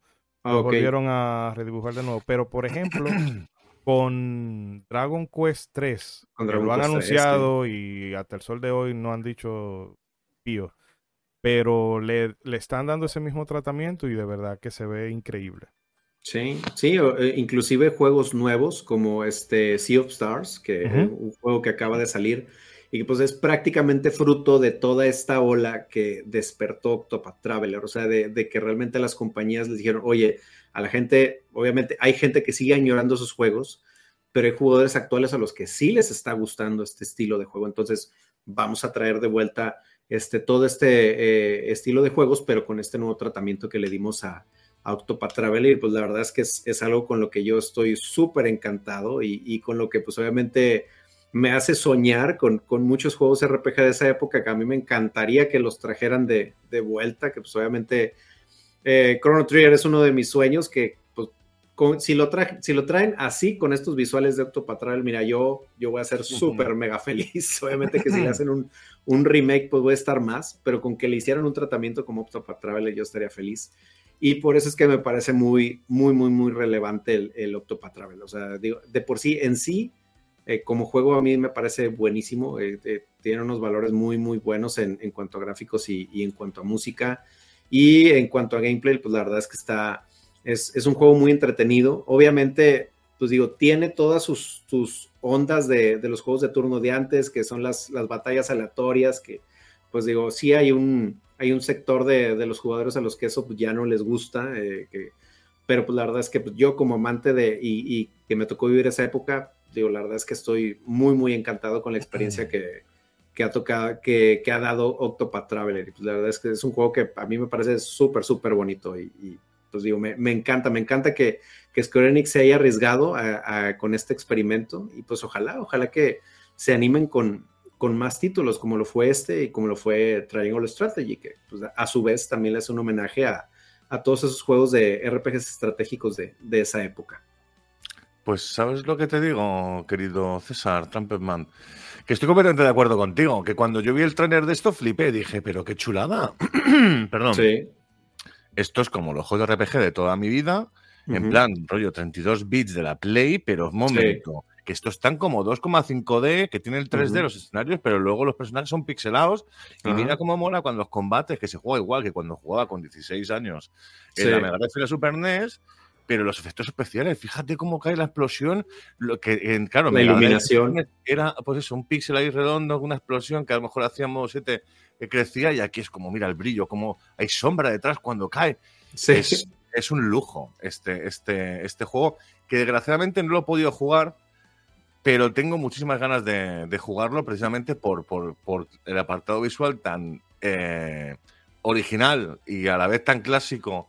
Y luego, que, coño, que es un juego de estos de rol por turnos que a mí me encantan. Que me han encantado en toda mi vida. Shining Force, por ejemplo, soy muy fan de Eh, ellos. Y, y el era- Final Fantasy también el 6, por ejemplo. Y de repente, ¡pum! En el. ¿Qué año fue? 2017-2018, ¿no? 2017, sí. Te sacan esto y dices.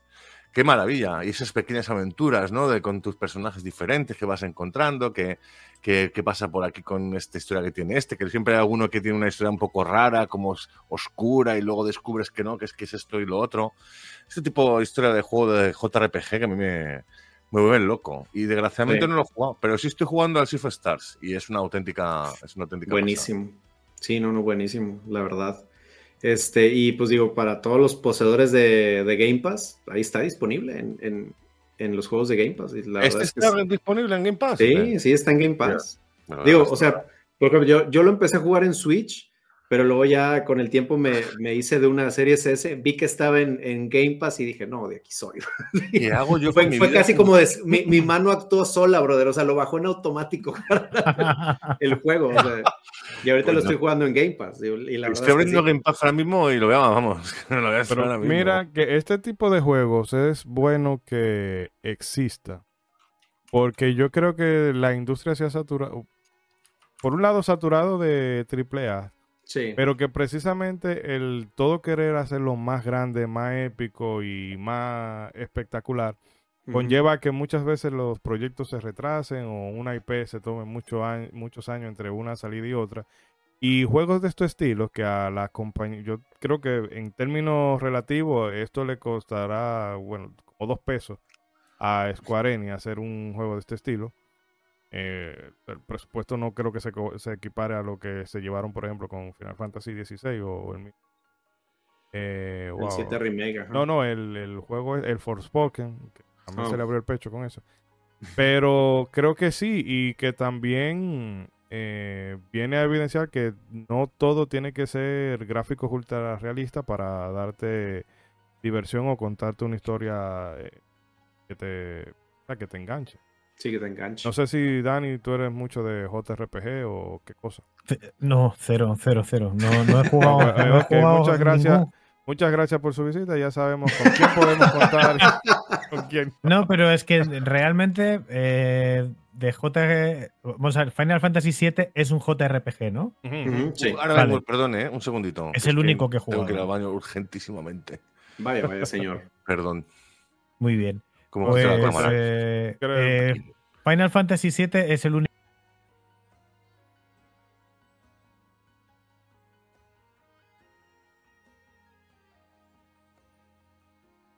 Pues sí, eh, que es el único JRPG que he jugado y como yo soy tan fan de la narrativa, la narrativa de ese juego me fascinó, pero yo no estaba acostumbrado a ese tipo de, de combates y no entendía muy bien el, el concepto y le metí 10 o 12 horas y me estaba gustando, pero me, di, yo me daba cuenta de que estaba haciendo... Acaba con Aeris en físico en vez de mandar magias. eh, ese tipo de cosas. me, me di, me di cuenta que, que estaba haciendo un esfuerzo por jugarlo y dije, bueno, pues si Mm. no tengo que hacer un esfuerzo, no, no me acaba de enganchar, bueno, ya lo retomaré en algún otro momento. Y recuerdo que además de aquella época eh, dejé ese y me, pu- me puse a jugar Resident Evil 2, que, era otro de los juegos del momento. Y era mucho más para mí. Entonces no, no lo he vuelto a intentar. La verdad que... Pero vamos, hay muchísimos juegos que me parecen súper atractivos y este es uno, desde luego, el Octopath Traveler, sobre todo por el tema gráfico, la, factura técnica que tiene, me, atrae muchísimo ese pixel art tan bueno. Es súper bonito. Sí, eh, yo al hilo de eso que tú mencionas, Dani, hay juegos, de hecho con el Tale of the Abyss fue uno de esos juegos que yo aprendí, óyeme, sí, yo no estoy disfrutando una cosa, no debo, no debo obligarme a jugarlo, porque ese era un juego que el combate y todo lo demás estaba bien, pero los personajes y la, la historia como que no me enganchaba y lo terminé por orgullo, pero después de eso yo dije, no, un juego tiene... Yo le doy como X cantidad de horas a un juego para que me enganche y si no, a mm. otra cosa. Y siempre hay un personaje, en el Tales of es igual, había un personaje que era como muy infantil y es como, cállate ya, por favor. en paz. Es que, eh, que te pides, de verdad. Sí, no es que los japos a veces son muy japos. Sí, eh, sí, sí, sí, no cabe duda. Dani, te devuelvo el turno de la palabra. Eh, anda, y me tienes aquí puesto ya la, otra elección. Mira que me ha costado elegir, eh, pero bueno, este, este en realidad no me ha costado nada elegirlo, porque este mm, estaría entre mi elección de los tres primeros juegos en cualquier década, yo creo. Es muy De hecho, cuando dije voy a hablar de este, pero pensaba que ya lo tendríais puesto, ¿no? Si es uno de, la, de los 2010, yo creo que no pueda, se puede. qué brutal que no se puede hablar de los 2010 sin hablar de este juego, sobre todo los juegos de acción-aventura y de los juegos que además marcan. Eh, porque este juego yo no sé realmente si le ha dado dinero a Sony o no se lo ha dado, The Last of Us, pero sí que en posicionamiento de marca eh, está muy claro que no puedes tener un juego así si no tienes una PlayStation 4, ¿no? El mensaje era clarísimo y, y es un juego que a nivel narrativo pues probablemente sea ahora mismo top 1 o ahora con, la salida de Alan Wake 2 que me está encantando entre el 1 y el 2, seguro. Una pasada de juego. Es que, lo único que, no sé es qué contar de este juego porque qué hay que no se haya dicho de, de Last of Us en todo, ¿no? Además, para mí que me gustan los juegos eh, cortos, pues es un juego de, me parece que dura unas 12 horas, que me parece una una duración óptima para un juego de acción-aventura, el combate logradísimo, una inteligencia artificial súper avanzada para la época. Estamos hablando de que esto es 2013 cuando salió originalmente y es en una PlayStation 3. Es de nuevo un hito increíble para cerrar una generación, como luego fue el 2 con la generación de PlayStation 4. Con ese carisma de los personajes eh, Ellie y Joel, en este caso, dos personajes que acabas jugando con los dos, pero que no, no, digamos, no se juega con los dos a la vez, no hay cooperativo. Pero otra cosa más del estilo narrativo, un poco cedido del tema de Rockstar que hablábamos antes, que hay muchas fases en, el tema Rockstar que cuando vas a una misión, eh, mientras tanto, de camino de una misión a otra, te van contando cosas, ¿no? Pero hay momentos donde vas conduciendo caballo o coche y te van contando cosas, o acción. Y en este caso hay muchísimos momentos de más o menos exploración donde mientras que vas andando van interactuando y hablando los personajes y hace que veas cómo esos personajes que inicialmente se llevan súper mal van conectando y van eh, se va fabricando su, su relación, su empatía, su sentimiento de tribu, de familia y de, y de casi padre-hija con toda la implicación que tiene a nivel de historia que Joel, eh, bueno, voy a hacer un spoiler, pero yo creo que todo el mundo sabe que se muere la hija de Joel al principio del juego. Entonces, pues a nivel narrativo, una pasada de principio a fin. Ese final, además, tan emotivo y con ese principio de doble moral, ¿no? Tan polémico. tan polémico, pero esa doble moral de que probablemente todo el mundo elegiría algo que probablemente eh, en la escena global no es lo más ético, pero en tu vida. Sí, es cachondo lo del tema de. Porque eso viene a partir del 2, ¿no? Cuando te ponen en el otro lado, ¿no? Y yo lo tuve claro cuando llegué al final, me alucinó el final, flipé con el final, me encantó mm. y fue como que le den por culo. Yo voy a salvar a esta niña y No, por eso a mí mucha gente me podrá decir lo que sea, que Abby, que este, aquello. Eh, Joel no hizo nada malo. Mm. Yo soy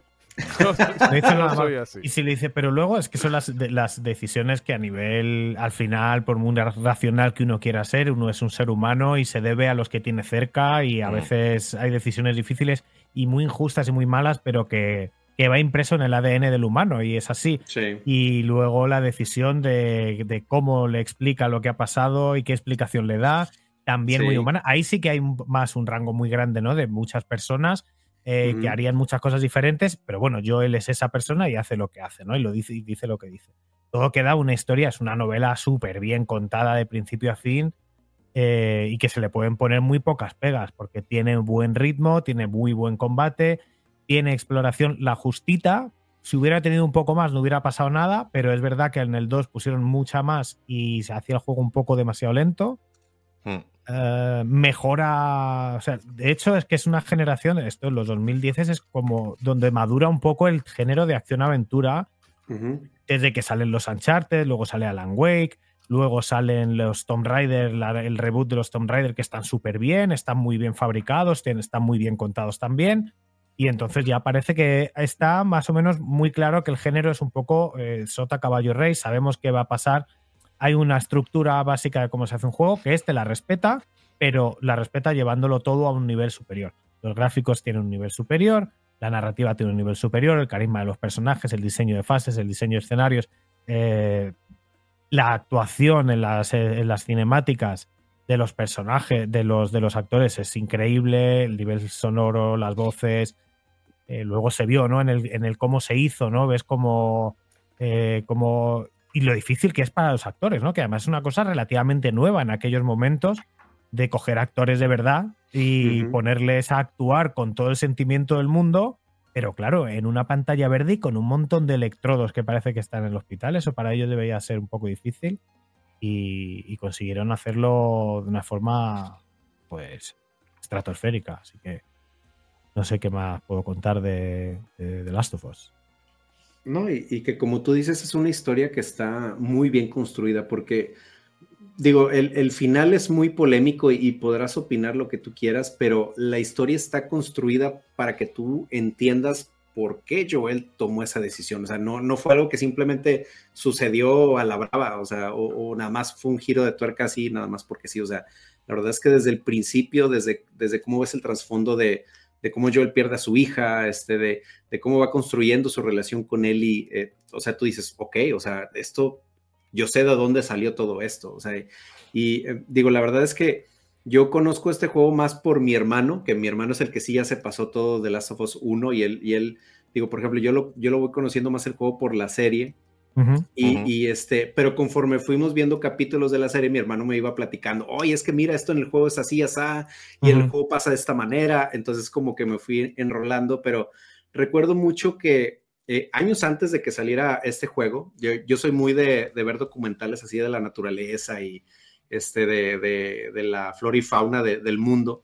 Te recuerdo que una vez así, de manera aleatoria, así bien random, me tocó ver un documental acerca del hongo cordyceps, o sea, y de cómo el hongo eh, eh, infectaba a las hormigas, otros este, insectos, este, de cómo es esta dinámica de que el insecto se vuelve zombie y, ya cuando llega a un lugar alto, este, el hongo brota y va esparciendo las esporas para este, acabarse eh, hormigueros enteros o colonias enteras de, insectos.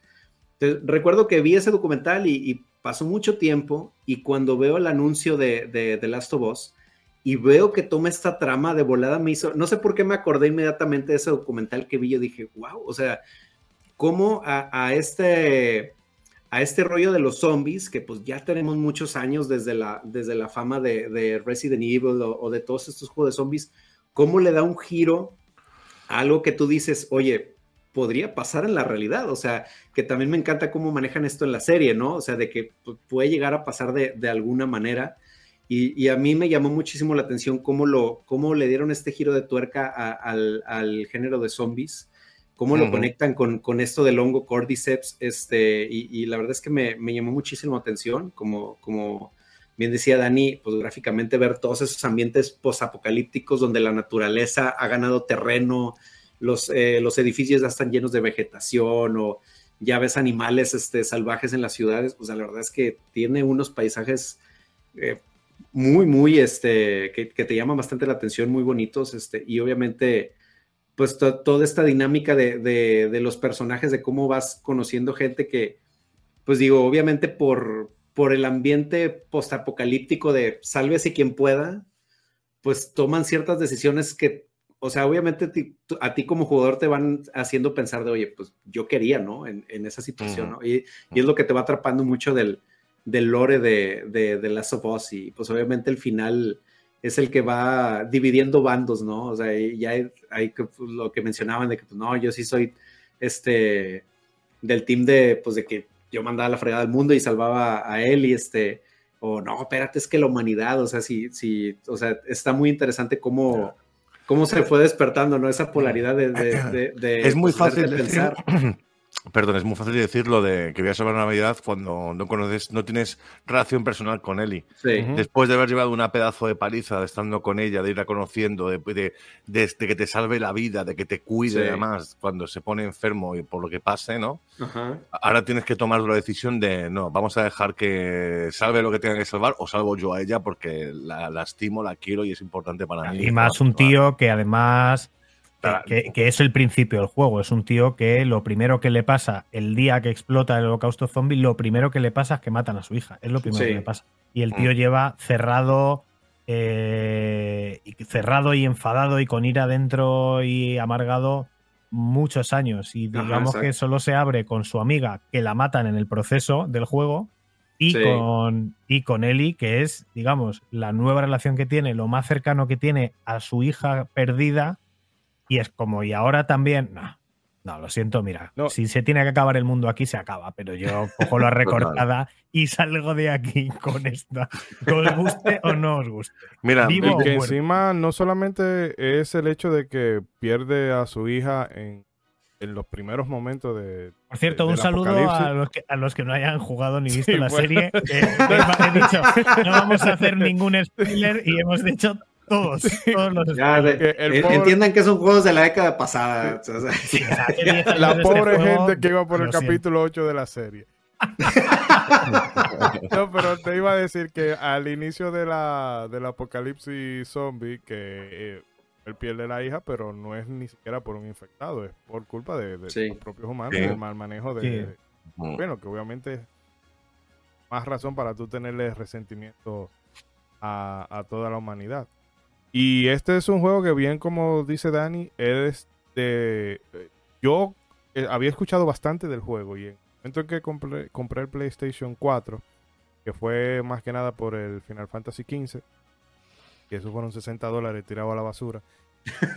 y dije, bueno, también tengo que comprarme el de Last of Us porque ese es el buque insignia de la consola. Y si bien jugablemente no me voló la cabeza, creo que lo que hace narrativamente es muy espectacular y prueba de eso es, fíjate que también se trasladó a la pantalla.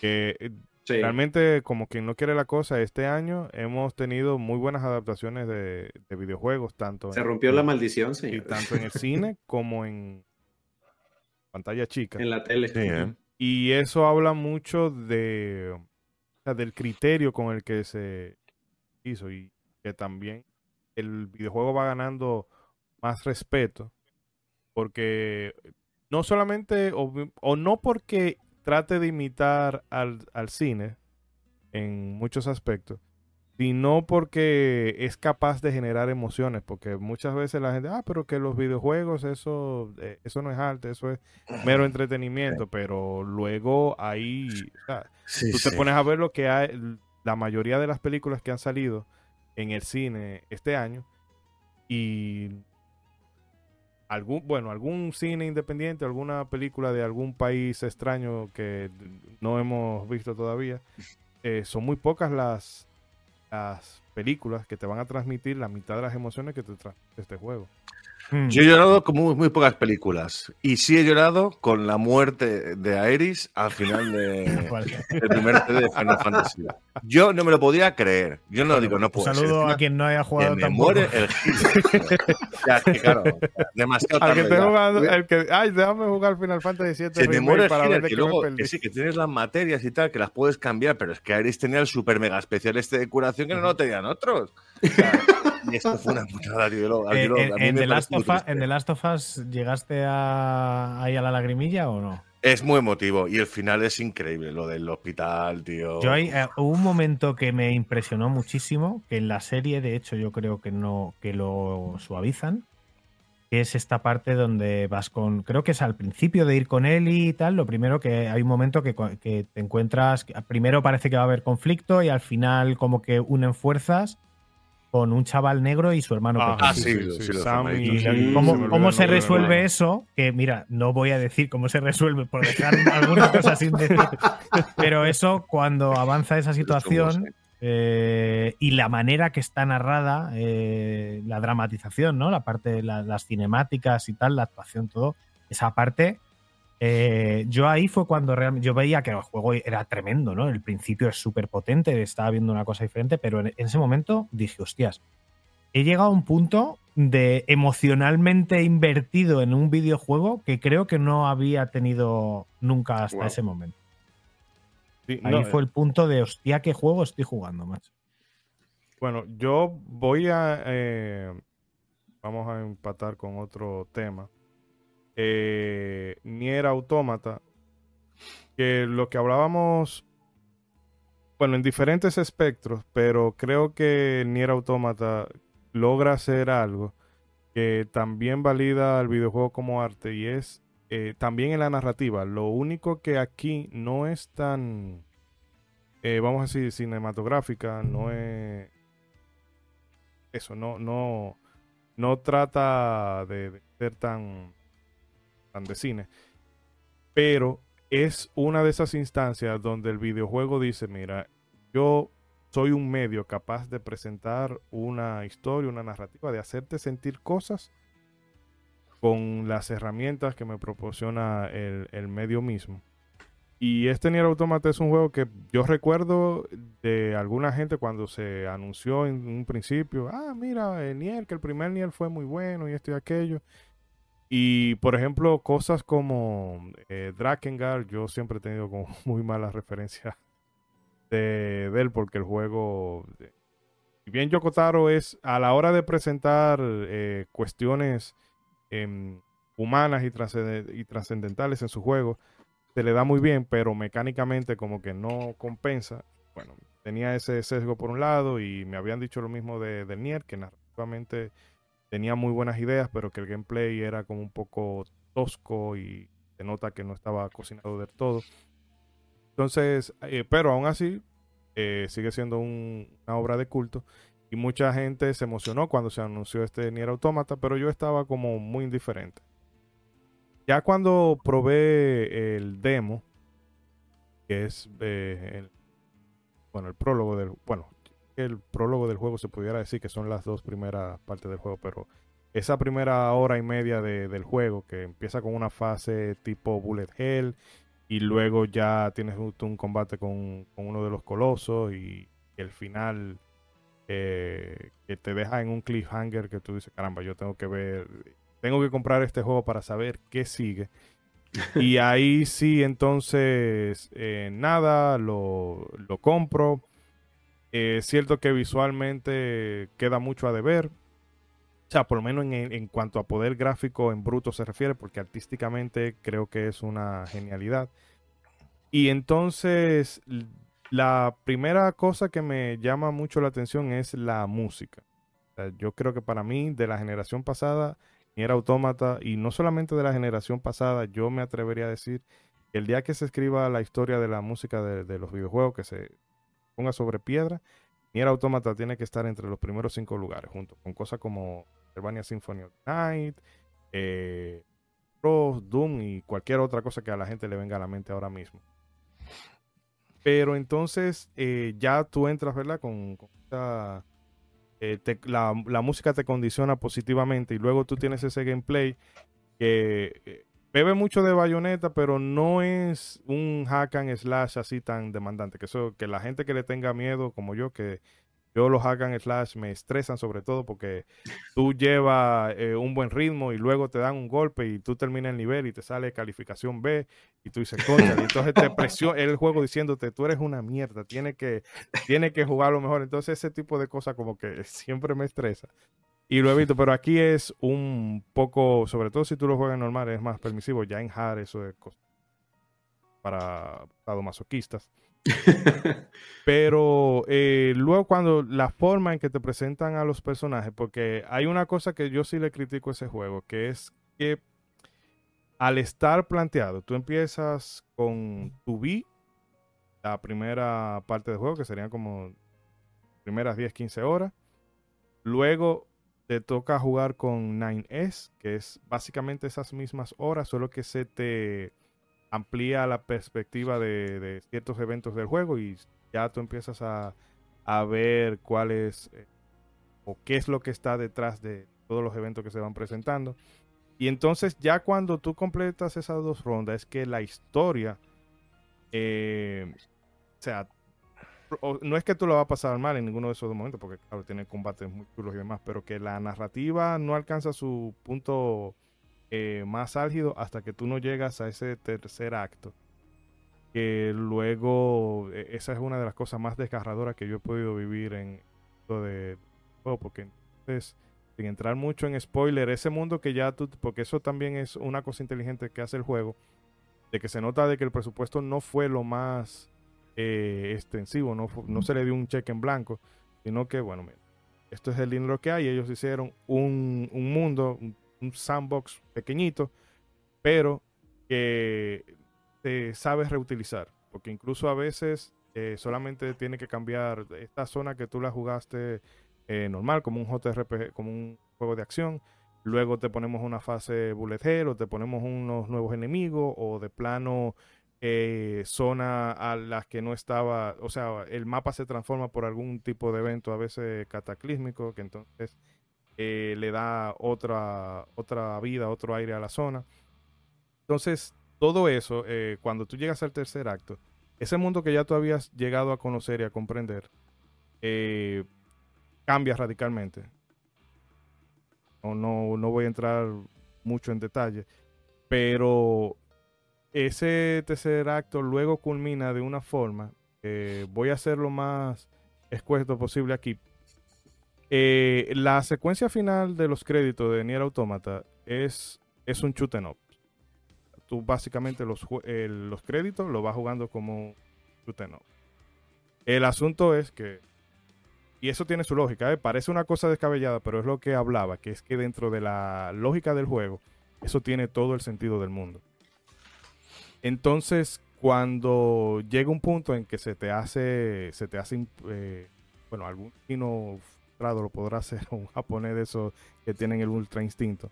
Pero en un momento tú te sientes abrumado, obviamente lo vas a perder y el juego constantemente te pregunta, ¿quieres rendirte? Y obviamente por cabezadura le dice. y llega un punto en el que el juego te dice, tú quieres recibir ayuda.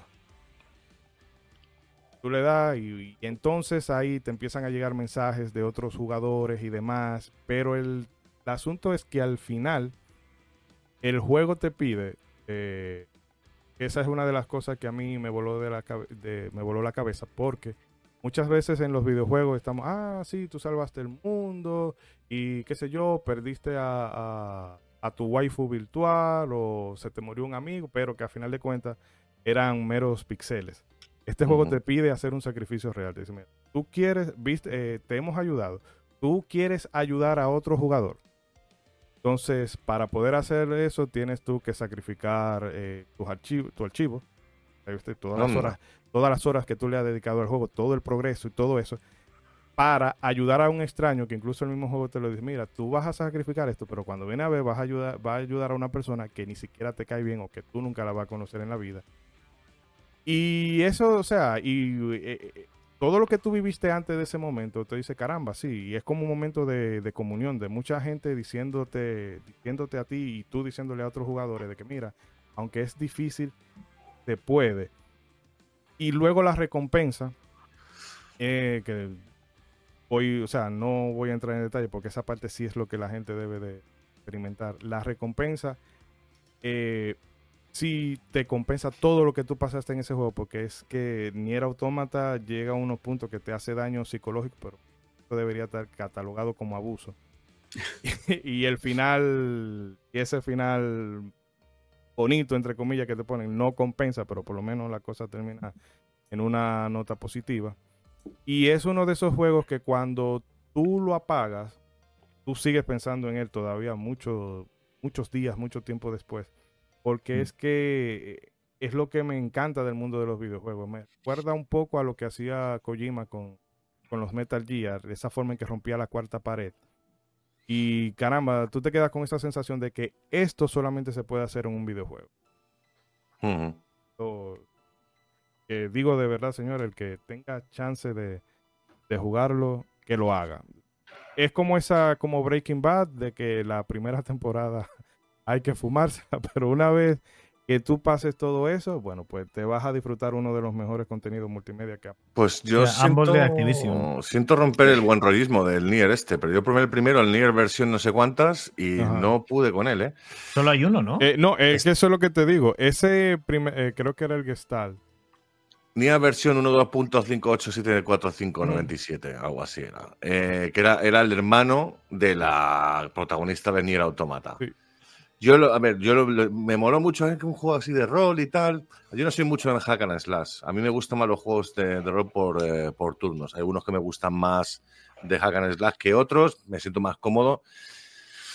Y este me pareció original un poquito, el rollo de, los monstruos que había y tal, y el mundo que, ocurría en el mundo, que, que, había una especie de libro que era como mágico y entonces había como monstruos, pero antes de eso, eh, había, antes de que llegase ese momento del vídeo, la introducción, era un mundo normal, pero había este, este tipo de bestias. No me, terminó, no me terminó de convencer y de hecho quería, quería jugarlo para jugar luego al autómata porque la gente lo ponía muy bien. Digo, joder, pues me quiero jugar primero y luego me pongo con el autómata. Pero no me, no me lo he dejado terminar y como había tantos buenos juegos. este año, yo creo que hay un, hay un, error. El, el autómata es de 2017 y el que tú has jugado es de 2021. No, porque el del 2021 es un, es un remaster de el del antiguo. que salió para Play, Play 3. Pero fíjate que ahí eso, no recuerdo quién hizo el comentario, de que Nier Automata es tan buen juego que te hace creer que tú tienes que jugar los anteriores, que son malísimos. y no. Claro, es que el tema, eh, el que el único, el único juego que es de Platinum Games es el Nier Automata. los otros son de otros estudios. Es un, es un desastre de, franquicia, pero el Nier Automata no tiene pues nada que ver con los yo digo, voy a jugarme el primero, por, claro, por jugar por orden, ¿no? Y luego probar el Automata, que lo están poniendo tan bien, pues a ver qué pasa. Pues mira, sabiendo esto, a lo mejor paso y cuando, bueno, ya el año que viene, porque este año es imposible, entre el Starfield, entre el Baldur's Gate 3, eh, entre el Cyberpunk, Phantom Menace, este, eh, no es imposible, no me da tiempo a todo. Así que ya lo dejaré de apuntado para el año que viene. Y curioso me has dejado con el tema de la música. A mí yo soy muy fan de la música de los juegos japoneses, estas japonesadas que te meten de vez en cuando, que, que, efectivamente yo también he escuchado música de videojuegos mientras trabajaba, ya cada vez eh, menos, pero oye, curioso me quedo con el tema de la música que has comentado. Tú la tienes en Spotify. Y lo curioso es que eh, con la música, sí, eh, es este señor Keicho Kabe, que también fue compositor. Eh, la música tiene un aire que no pertenece a ningún lado, por así decirlo. Muy bien, señor. No, pues digo, continuando con ese legendario evento digital de Nintendo. Yo no batallé, me, fui a esa presentación de Nintendo y dije... La presentación de Nintendo 2017, ya. Lo, de, aquí, primero de, que me salga esos son de aquí soy. no, la verdad es que, o sea, termina esa presentación y todos dijimos, oye, pues todo estuvo increíble, ¿no? Pero todavía al más puro estilo de Nintendo que te dicen, espérense porque todavía hay más, o sea, y todos de qué está pasando, qué van a, qué van a poner. Y yo recuerdo que empiezan a poner precisamente este tráiler y empieza a salir, digo, ahorita ya salió esta escena de la playa y aún ahí todavía no sabíamos de qué juego se trataba. Pero aquí. Recuerdo que todos decíamos Monster Hunter o qué pasa, pero cuando sale esa escena, para los que nos estén viendo en YouTube, cuando sale esa escena de la espada maestra y luego este link con la música muy al Señor de los Anillos, no, pues cállate, todos nos empezamos a volver locos en nuestras casas, este, y, yo recuerdo que la, música de ese tráiler fue épica, o sea, yo creo que para todos los que todavía teníamos duda de, de esta celda, aquí nos convencieron, la verdad, con todos estos este, paisajes tan abiertos, este, y obviamente en ese momento cuando empieza a sonar la actuación de voz, el doblaje de voz en este escena, todos decíamos, no manches, tiene voces, o sea, tiene voces y, y, este, y pues más ya cuando sacan el, los trailers ya en, digo, por ejemplo, acá me tocó escuchar un español latino y, pues obviamente ese momento en el que, digo, creo que todavía no llega ahí en ese momento en el trailer, pero cuando está Zelda abrazando a Link y empieza a llorar, ¿no? Todos gritamos de la emoción, de que no, no puede ser, esto está increíble. Y pues digo, obviamente este Zelda Breath of the Wild eh, fue, pues fue toda una explosión, fue, yo creo que si el Switch es lo que es ahorita, en gran parte y mucha de la culpa la tiene Zelda Breath of the Wild, o sea que ahí pues la verdad Nintendo se aventó un 10 en, digo, obviamente fue un gran sacrificio para el Wii U, el dejar a Wii U sin este Zelda exclusivo, pero fue la verdad una gran estrategia eh, usarlo como bandera para el Nintendo Switch, porque digo, yo, sinceramente, yo no veía que un Zelda eh, calara tanto en el mainstream desde Ocarina of Time. Sea, la verdad, porque Ocarina of Time, yo recuerdo que lo veíamos hasta en el, literalmente hasta en la sopa y en el cereal, o sea, hasta en los comerciales de Mirinda estaba Zelda Ocarina of Time, recuerdo. Y yo no veía eso con, yo no me tocó ver eso con ningún otro Zelda hasta este. O sea, eh, ver que de plano en todos los medios, toda la gente hablaba de este Zelda, o sea, aún gente que no conocía tanto de videojuegos supo de este Zelda. Eh, y pues, la verdad es que es, un juego que eh, cumplió las expectativas de mucha gente, que obviamente divide mucho al, fan por, por este formato tan diferente de, de, que se, nos fueron los templos tradicionales y, vinieron los, los santuarios. Este, pero pues obviamente, eh, o sea, ese primer momento en el que sales con Link de la cueva y ves todo ese paisaje inmenso, o sea, de verdad es que te impresiona muchísimo, o sea, te, impresiona bastante. me, da mucho gusto que, Nintendo, eh, como bien lo dicen, o sea, volvió a darte esta sensación de los primeros Zelda, sobre todo del primerito, primerito de Nintendo que tú decías, oye, empecé en este mundo y no tengo ni idea de para dónde ir, pero sé que tengo una gran posibilidad de, recorrer hasta donde se me antoje, ¿no? O hasta donde el juego me permita, más, más bien.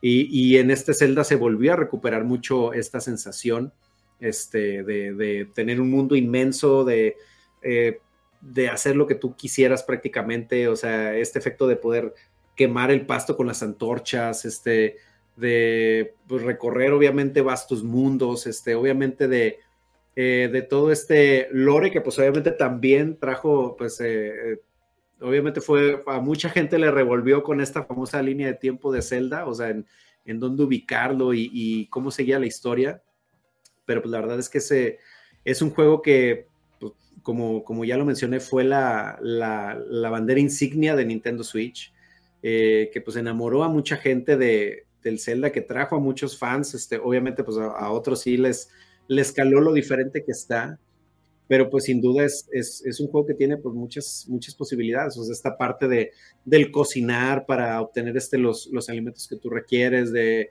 de que el clima te afecta, o sea, de que pues estás en una tormenta y no puedes traer una armadura metálica porque si no llega un trueno y, literalmente ahí te, te, te, mata.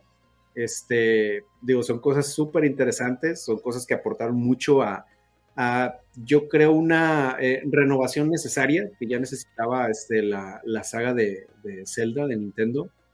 Este, me encanta todos estos detalles de, que, por ejemplo, ahí está el, Templo del Tiempo, pero ya en ruinas, el Templo del Tiempo que habíamos visto en Ocarina of Time.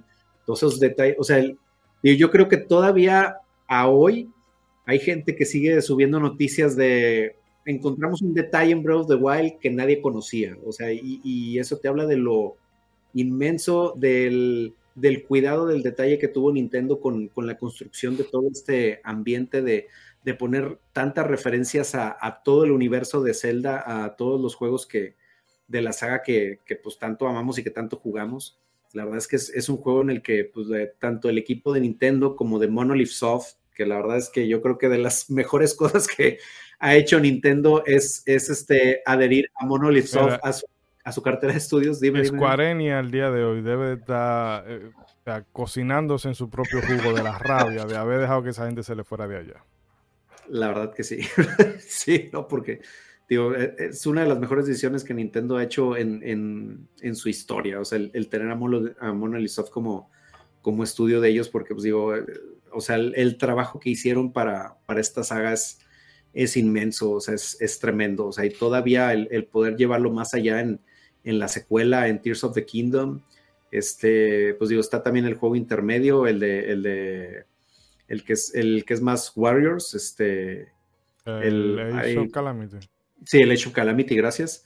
Este, y pues digo, la verdad es que es, es, un juegazo que, pues desde los primeros trailers que salían en Wii U, pues sí le, le teníamos muchas ganas, pero ya, ya cuando sale para Switch, pues la verdad es que es, es, es, un juego muy bueno. O sea, literalmente marcó un antes y un después para la saga, marcó un antes y un después para la misma Nintendo y pues eh, digo, ya esperemos ver cómo Nintendo sigue desarrollando esta esta serie de Legend of Zelda bajo, bajo esta batuta, que te digo, no sé si vayan a seguir eh, utilizando esta base como, como lo fue Ocarina of Time en su tiempo, que pues prácticamente fue la base de mucho Zelda en los años que siguieron.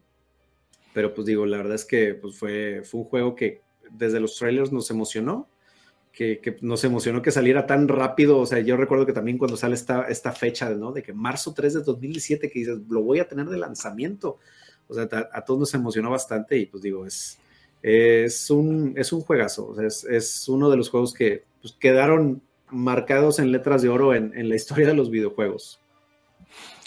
Estoy muy contento con lo que ha dicho aquí el señor Rampenman, porque por fin un juego de Nintendo de modo 7 podcast. Sí, para variar. para variar. se, hacía, se hacía esperar, sí, sí. Ah, yo a mí me dejó con el culo torcido este título. La verdad es que jugué al Zelda de Super, de Super NES, luego cuando llegaron la Nintendo 64 con el Ocarina of Time y el Majora's Max, que, que, también es lo que la revolución que dio Mario 64, ¿no? En el tema de las plataformas, que de repente nadie se esperaba algo así y Nintendo lo creó y a partir de ahí todo el mundo empezó a copiar a Nintendo con el tema de las plataformas, con el 3D, con el control, cómo se veía la cámara y demás, y de repente lo sacan en rol con el Zelda, con uno de los personajes más míticos, ¿no? Y a partir de ahí, pues nada, mayoras más. Yo jugué luego en la GameCube al, al Zelda Wind Maker, que me encantó. Wind, Walker o Wind Maker, no me acuerdo. Wind Waker. Wind, Waker, sí. Wind Waker, que vas con el barquito, que más luego cambió mucho el estilo, ¿no? Porque era un Zelda así como más, como más juvenil, ¿no? me gustó mucho también la historia, el combate muy bueno también, muy, muy clásico, y ya me siguieron lanzando celdas, pero de repente te sacan este, que es en el mundo abierto, ¿no? Y es como el mundo de Irule como no lo has visto nunca, pero lo reconoces, como bien has dicho antes, el templo del tiempo por aquí, eh, ves a los personajes eh, y luego te incluyen nuevos personajes, nuevas em, eh, ciudades, ¿no? Donde conoces a, muchísimos, a muchísimas razas diferentes que tienen muchísimo que ver en lo que es la historia del juego. Y a mí me, encantó, más enemigos enormes, como mover en pantalla, los, los, los, yo no me acuerdo, las máquinas estas antiguas que eran de los guerreros eh, anteriores que las tenías que vencer para poder utilizarlas y poder llegar ¿no? a lo que era el final del juego al final y con el cabrón de Ganon más maloso que nunca, ¿no? Eh, eso me pareció increíble. El combate muy bueno también, la libertad, ¿no? De poder elegir, eh, ahora voy por aquí, ahora voy para allá, ahora mira, hay una, una, hay una torre y al fondo, voy a ver qué es, y puedes, y la ves, y vas, y puedes ir sin ningún problema. Muy inteligente también Nintendo, ¿no? Dándola, es un juego muy grande, ¿no? Pues vamos a, dándonos las facilidades, ¿no? Para poder movernos con la, ¿cómo se llama? La, la parabela. La parabela, ¿no? Que te lanzas y a ver hasta, hasta dónde puedo llegar, ¿no?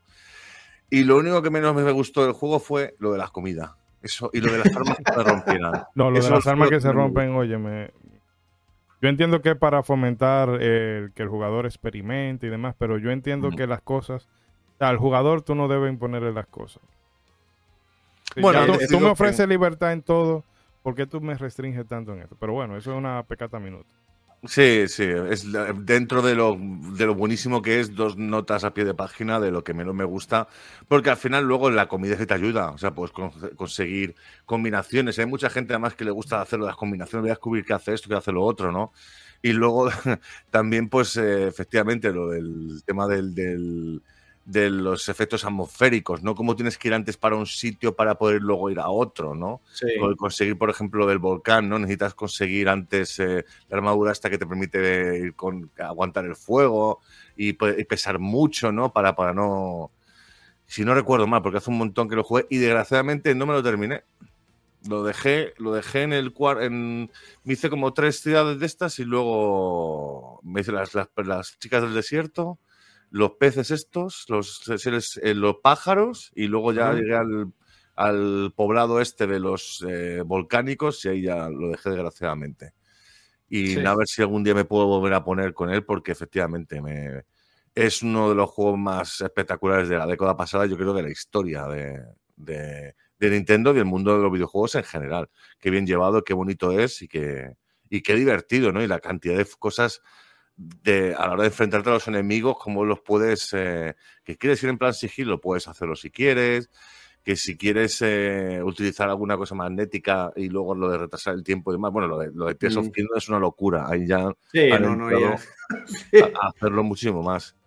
Y efectivamente, es eh, uno de los mejores juegos, la verdad, que de Nintendo de toda la historia. Y Dani, ¿tú has tenido chance de probarlo? he, tenido ocasión de probarlo muy por encima, pero me di cuenta de que, me bueno, me lo, me lo dejó una amiga, fue súper fanática del Zelda, y me dijo, pero ¿tú a cuántos Zeldas has jugado? Digo, pues... A ver cómo te cuento esto. que no he jugado a ninguno. ¿Cómo? No, no, no. Y, me tú de, ¿Y tú de Zelda es el niño o es la princesa? Zelda, sí. Tal cual. Y pues nada, entonces eh, me dijo, tienes que jugártelo desde el primero y tal. Y digo, ¿sabes qué te digo? Que sí, porque además me va a apetecer más jugarme los primeros que son más cortitos y me apetece ir más enganchándome a la historia. Efectivamente, cuando llegue aquí, pues decir, ahora voy a ver Irule, pero claro, si no lo conozco de nada, igual no tiene tanto impacto, ¿no? Y bueno, lo dejé, lo dejé y tal. Y, claro, tengo que encontrar el momento de jugarme una saga enorme de un montón de juegos.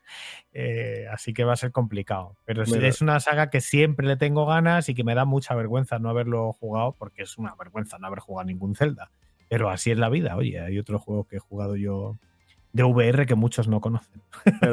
un curso rápido e intensivo. Eh, sáltate los dos primeros Dale al, a Link to the Past. A Link to the Past, sí. Ocarina, Wind Waker. Bueno, y el, a Link, Link, Link's Awakening. Okay. El de, Wii.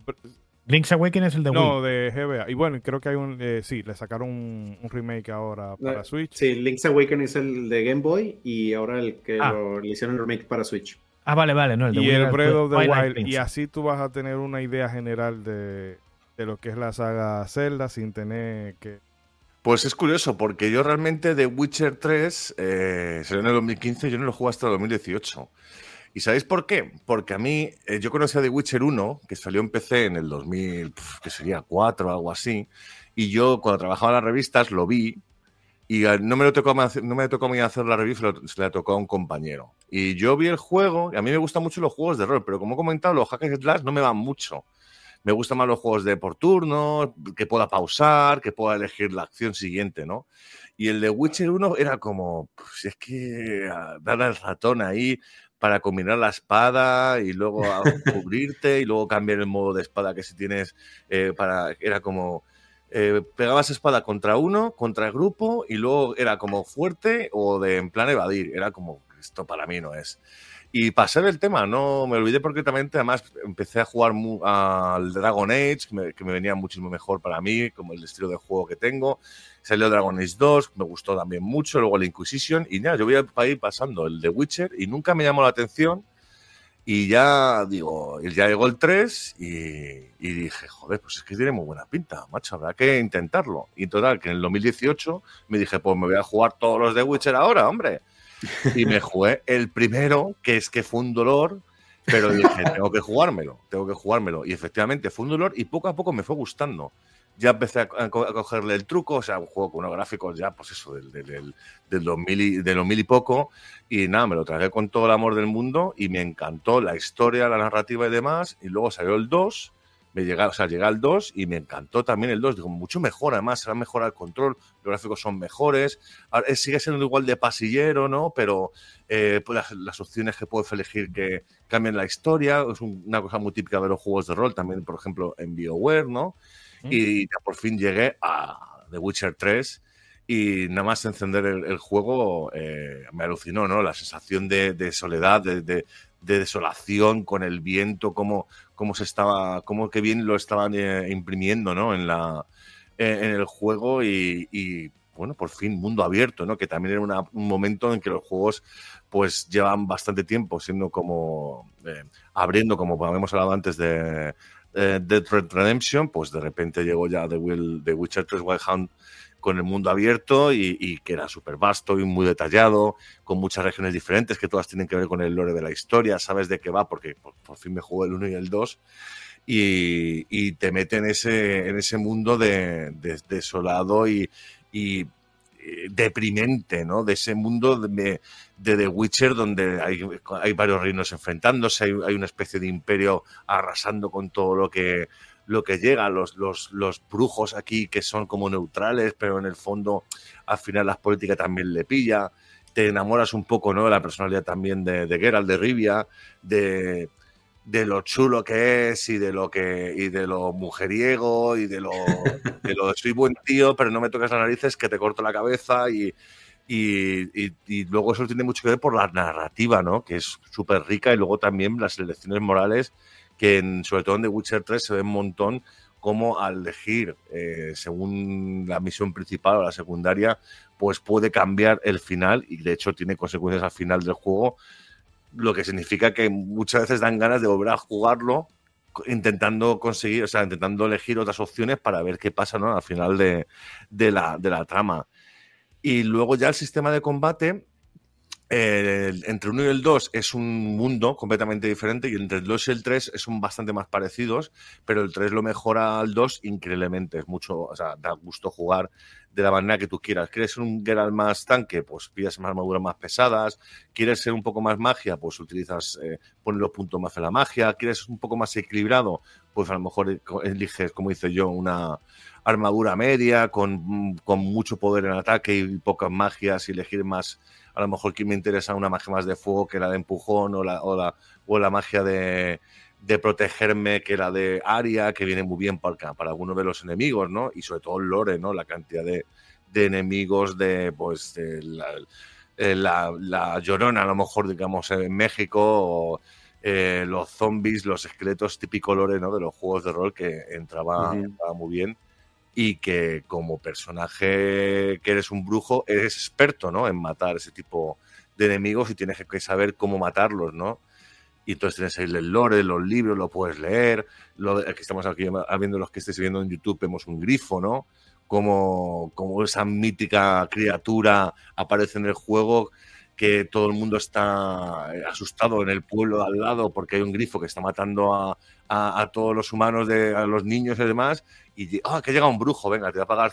Esa sensación, ¿no? De ser importante y ser odiado a la, vez, ¿no? Que, que, es ser el, eh, eh, un brujo en este mundo tan, pues eso, deprimente y a la vez tan impresionante por el, lo que hizo CD Projekt Red con esos gráficos increíbles y esa ambientación, pues, impresionante al final porque es lo de lo que dije al principio entrabas en el juego y era qué deprimente es esto pero qué chulo es cómo se mueve el viento los árboles y es que parece Polonia en octubre con del medievo que dan ganas de decir joder qué, qué, suerte tenemos de vivir en el siglo XXI tener nuestras chaquetitas guays y tener carreteras y coches y no tener que ir andando en caballo de un lado a otro porque madre mía qué frío hace y luego, pues nada, también, pues, eh, ¿qué, decir más? La narrativa, pues, es que es una de las cosas más importantes del juego. Ya entrando más profundamente en ello, es. Eh, eh, viene, está muy conectado al final todos los juegos con lo que son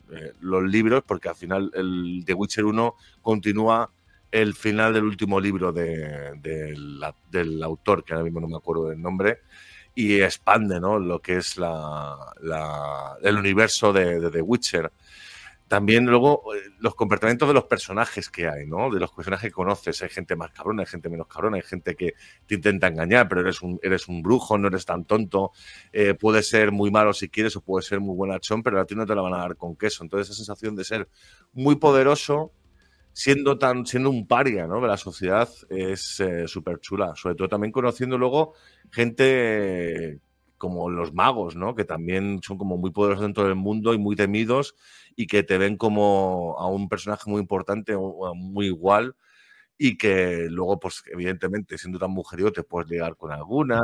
y te puede traer consecuencias nefastas. Sí, exactamente. O sea, que es que Pero como en el Larry. O sea, que en, el, Larry 1 coges, coges todas las venéreas juntas y te mueres inmediatamente. Se te queda además en el crotch se te queda un agujero que se ve citro. en este caso, las, las magas, bueno, hay una bruja del bosque también, al final una maga. Eh, no, no pides ninguna venerea, que yo sepa, ¿eh? No, pero yo. igual ya las llevas, ¿no? Y lo que vas es. es eh, se enferma el brujo, si, yo... si del copón. Yo lo que recuerdo que yo me ligué a una bruja, no recuerdo el nombre, y luego y luego cuando yo le dije con videojuegos. Cuando yo, ¿En qué momento nos fuimos? Que ya, no quiero más. Óyeme, combate. Bueno, no fue difícil, pero Dios gracias, cómo pasó de Gerald, yo te amo a. sí, Es que, es que el Geralt tiene una personalidad muy concreta y ya le conocen desde el pasado y al final, pues, como, como es un como buen juego de rol, tienes varias opciones para de diálogo, pues eliges de una manera u otra y al final a lo mejor la puedes convencer, que no tonta, que te va a gustar, ven para acá. Y te la haces y demás. O sea que es un juego súper completo y, y, luego, pues también, pues eso, es un juego es muy equilibrado y muy desafiante en todo. ¿Quieres hacer misiones eh, facilitas? Pues te vas a un pueblo, a lo mejor pues hay alguna de estas tonterías de ir recogiendo cosas, pero al final es mucho ayudar a la gente es, y te hace sentir muy bien, ¿no? De, poder a lo mejor liberar una, una maldición que retiene a, una familia, que es uno muerto, de no sé qué.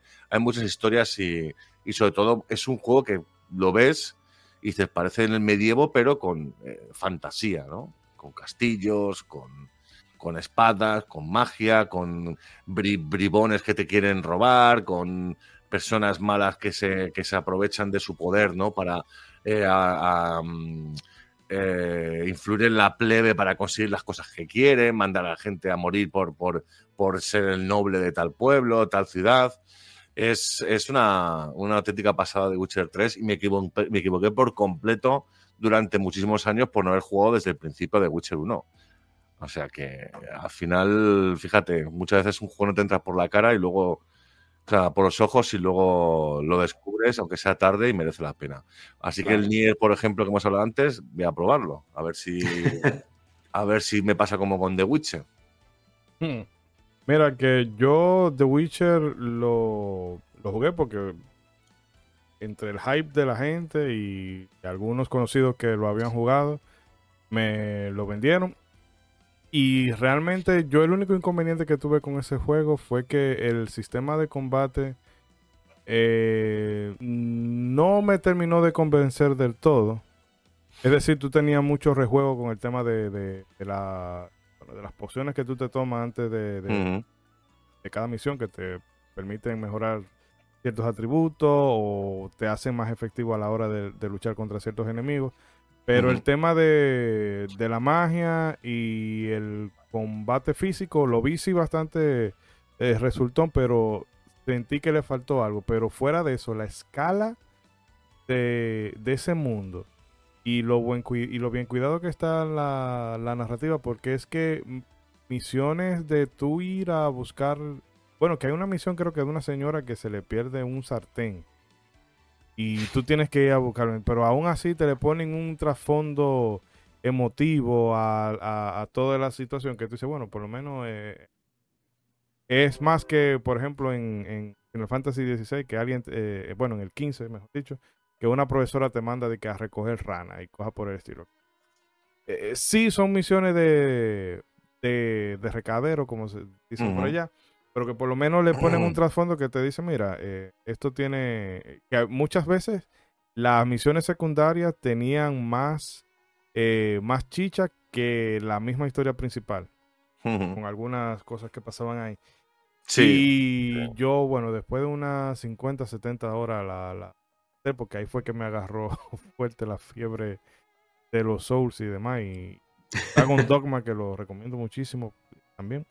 Pero The Witcher, caramba. Eh, eh, y mira que Geralt se ha convertido ya en uno de, bueno, un icono tanto en, la televisión, en la literatura y en los videojuegos, que no, no muchos personajes pueden hacer eso.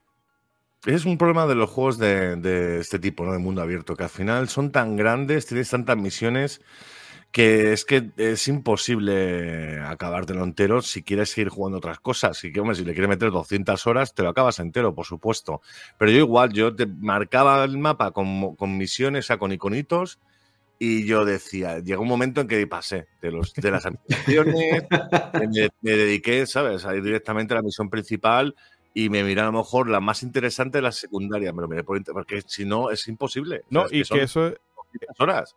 Eso tiene una trampa porque tú pones, ok, yo quiero ir a este punto de interés. Pero entonces tú ibas caminando y a lo lejos tú veías un campamento de bandidos o alguien te gritaba ayuda o aparecía un grifo de la nada y tú la misión que tú querías hacer prácticamente en, líneas rectas se vuelve un zigzag. Sí, totalmente. Y eso es lo que hacía al final. Yo eh, era, o sea, era consecuente, digo, voy a intentar hacerlo. Vale, aquí hay un, hay un de bandidos, pongo un iconito, ya haré más tarde. Voy a hacer la misión, que es como vaya el iconito de las narices, al final no hago la misión. Así que lo que hago es la misión y luego si quiero o si puedo, voy donde efectivamente el campamento de bandidos y a ver qué pasa por ahí pero... ¿Y tú, Dani, no le pudiste echar el diente? Eh, no, yo no. Eh, vivía con una persona que eh, fui oyente del juego y me fascinó, me fascinó. Bueno, yo veía, veía, es que esto sí que traspasaba las barreras de mi cabeza con, el, con los RPGs, porque, pues claro, yo al final lo veía tampoco lo veía tan RPG, veía un, un mundo abierto con mucha narrativa, con mucha interacción de personajes, súper bonito, muy chulo, el tema medieval, el carisma del personaje, las conversaciones, todo me parecía interesante, pero no lo jugué físicamente. O sea, básicamente era como seguir un stream de alguien, pero en casa. Había alguien jugando al juego siempre. Y dije, oye, este lo, en algún momento lo voy a tener que jugar. Otro más. Otro más de los que en algún momento los voy a tener que jugar el backlog cada vez se creciendo. Eso es una de las mentiras más grandes que uno. Si no, lo el backlog. que no se hace. no te va a dar, la, vida no te va a dar. Pero me ha gustado mucho tu comentario de antes, Isidoro. Cuando te jubiles ya podremos jugar, efectivamente. No, pero es que cuando te jubiles seguirán saliendo juegos ese año que irán al backlog.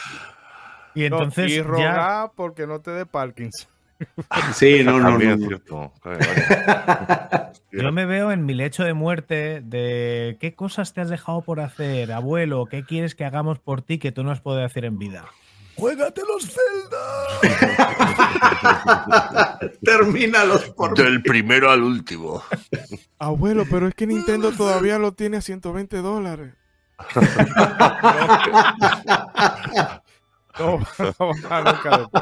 Uno se ríe, pero es verdad. Qué vergüenza, ¿eh? es verdad. Queremos mucho Nintendo, pero joder, Nintendo, por favor, bajanos un poco los precios, ya ha pasado el tiempo. Mario, Kart, Mario Kart 8 es un juego prácticamente mayor de edad. Y todavía te sigues contando como de salida. Oye, yo entiendo que tú quieres valorizar la marca, pero caramba. no, pues es que lo malo lo malo de Mario Kart es que ya es este, víctima de su mismo éxito, brother. O sea, mientras ese juego se siga vendiendo como si acabara de salir, Nintendo va a decir, mira, yo lo voy a seguir vendiendo a 60 dólares, me vale, bro. Yo estoy ganando. Pero pues bueno, ¿qué, qué, qué, onda? No, no, te preguntaba si tú querías eh, comentar algo de The Witcher para ir cerrando ya. Yo, de hecho, cuando termina, por favor, y yo tengo una pregunta para vosotros, Nintenderos. Ah, vaya, vaya. Bueno, no, pues digo, tampoco, tengo eh, experiencia con la saga de Witcher. Eh, sí llegué a ver algo de la, de la serie y, pues digo, por, ahora sí que por ondas mainstream, pues sé, del juego, este, pero pues sí, la, la, verdad es que es una saga con la que no he tenido contacto, pero de nuevo, es una de esas sagas que, pues prácticamente eh, explotaron en el mainstream, de esas sagas que aunque no hayas jugado, tú conoces de ellas, sabes más o menos de qué trata, sabes quién es Gerald este, conoces un poquito del ambiente y como bien eh, apuntaron, pues es una de esas sagas que eh, ya se vuelve multimedia, ¿no? O sea, de, poder salir de tu ambiente de videojuegos a decir, pues estoy en una serie, hay libros, este, hay mil cosas de The Witcher, o sea, es, como bien decían ahorita, no todos los juegos pueden decir eso, o sea, y pues te habla de lo, de lo grande que es el concepto de, de la saga de The Witcher.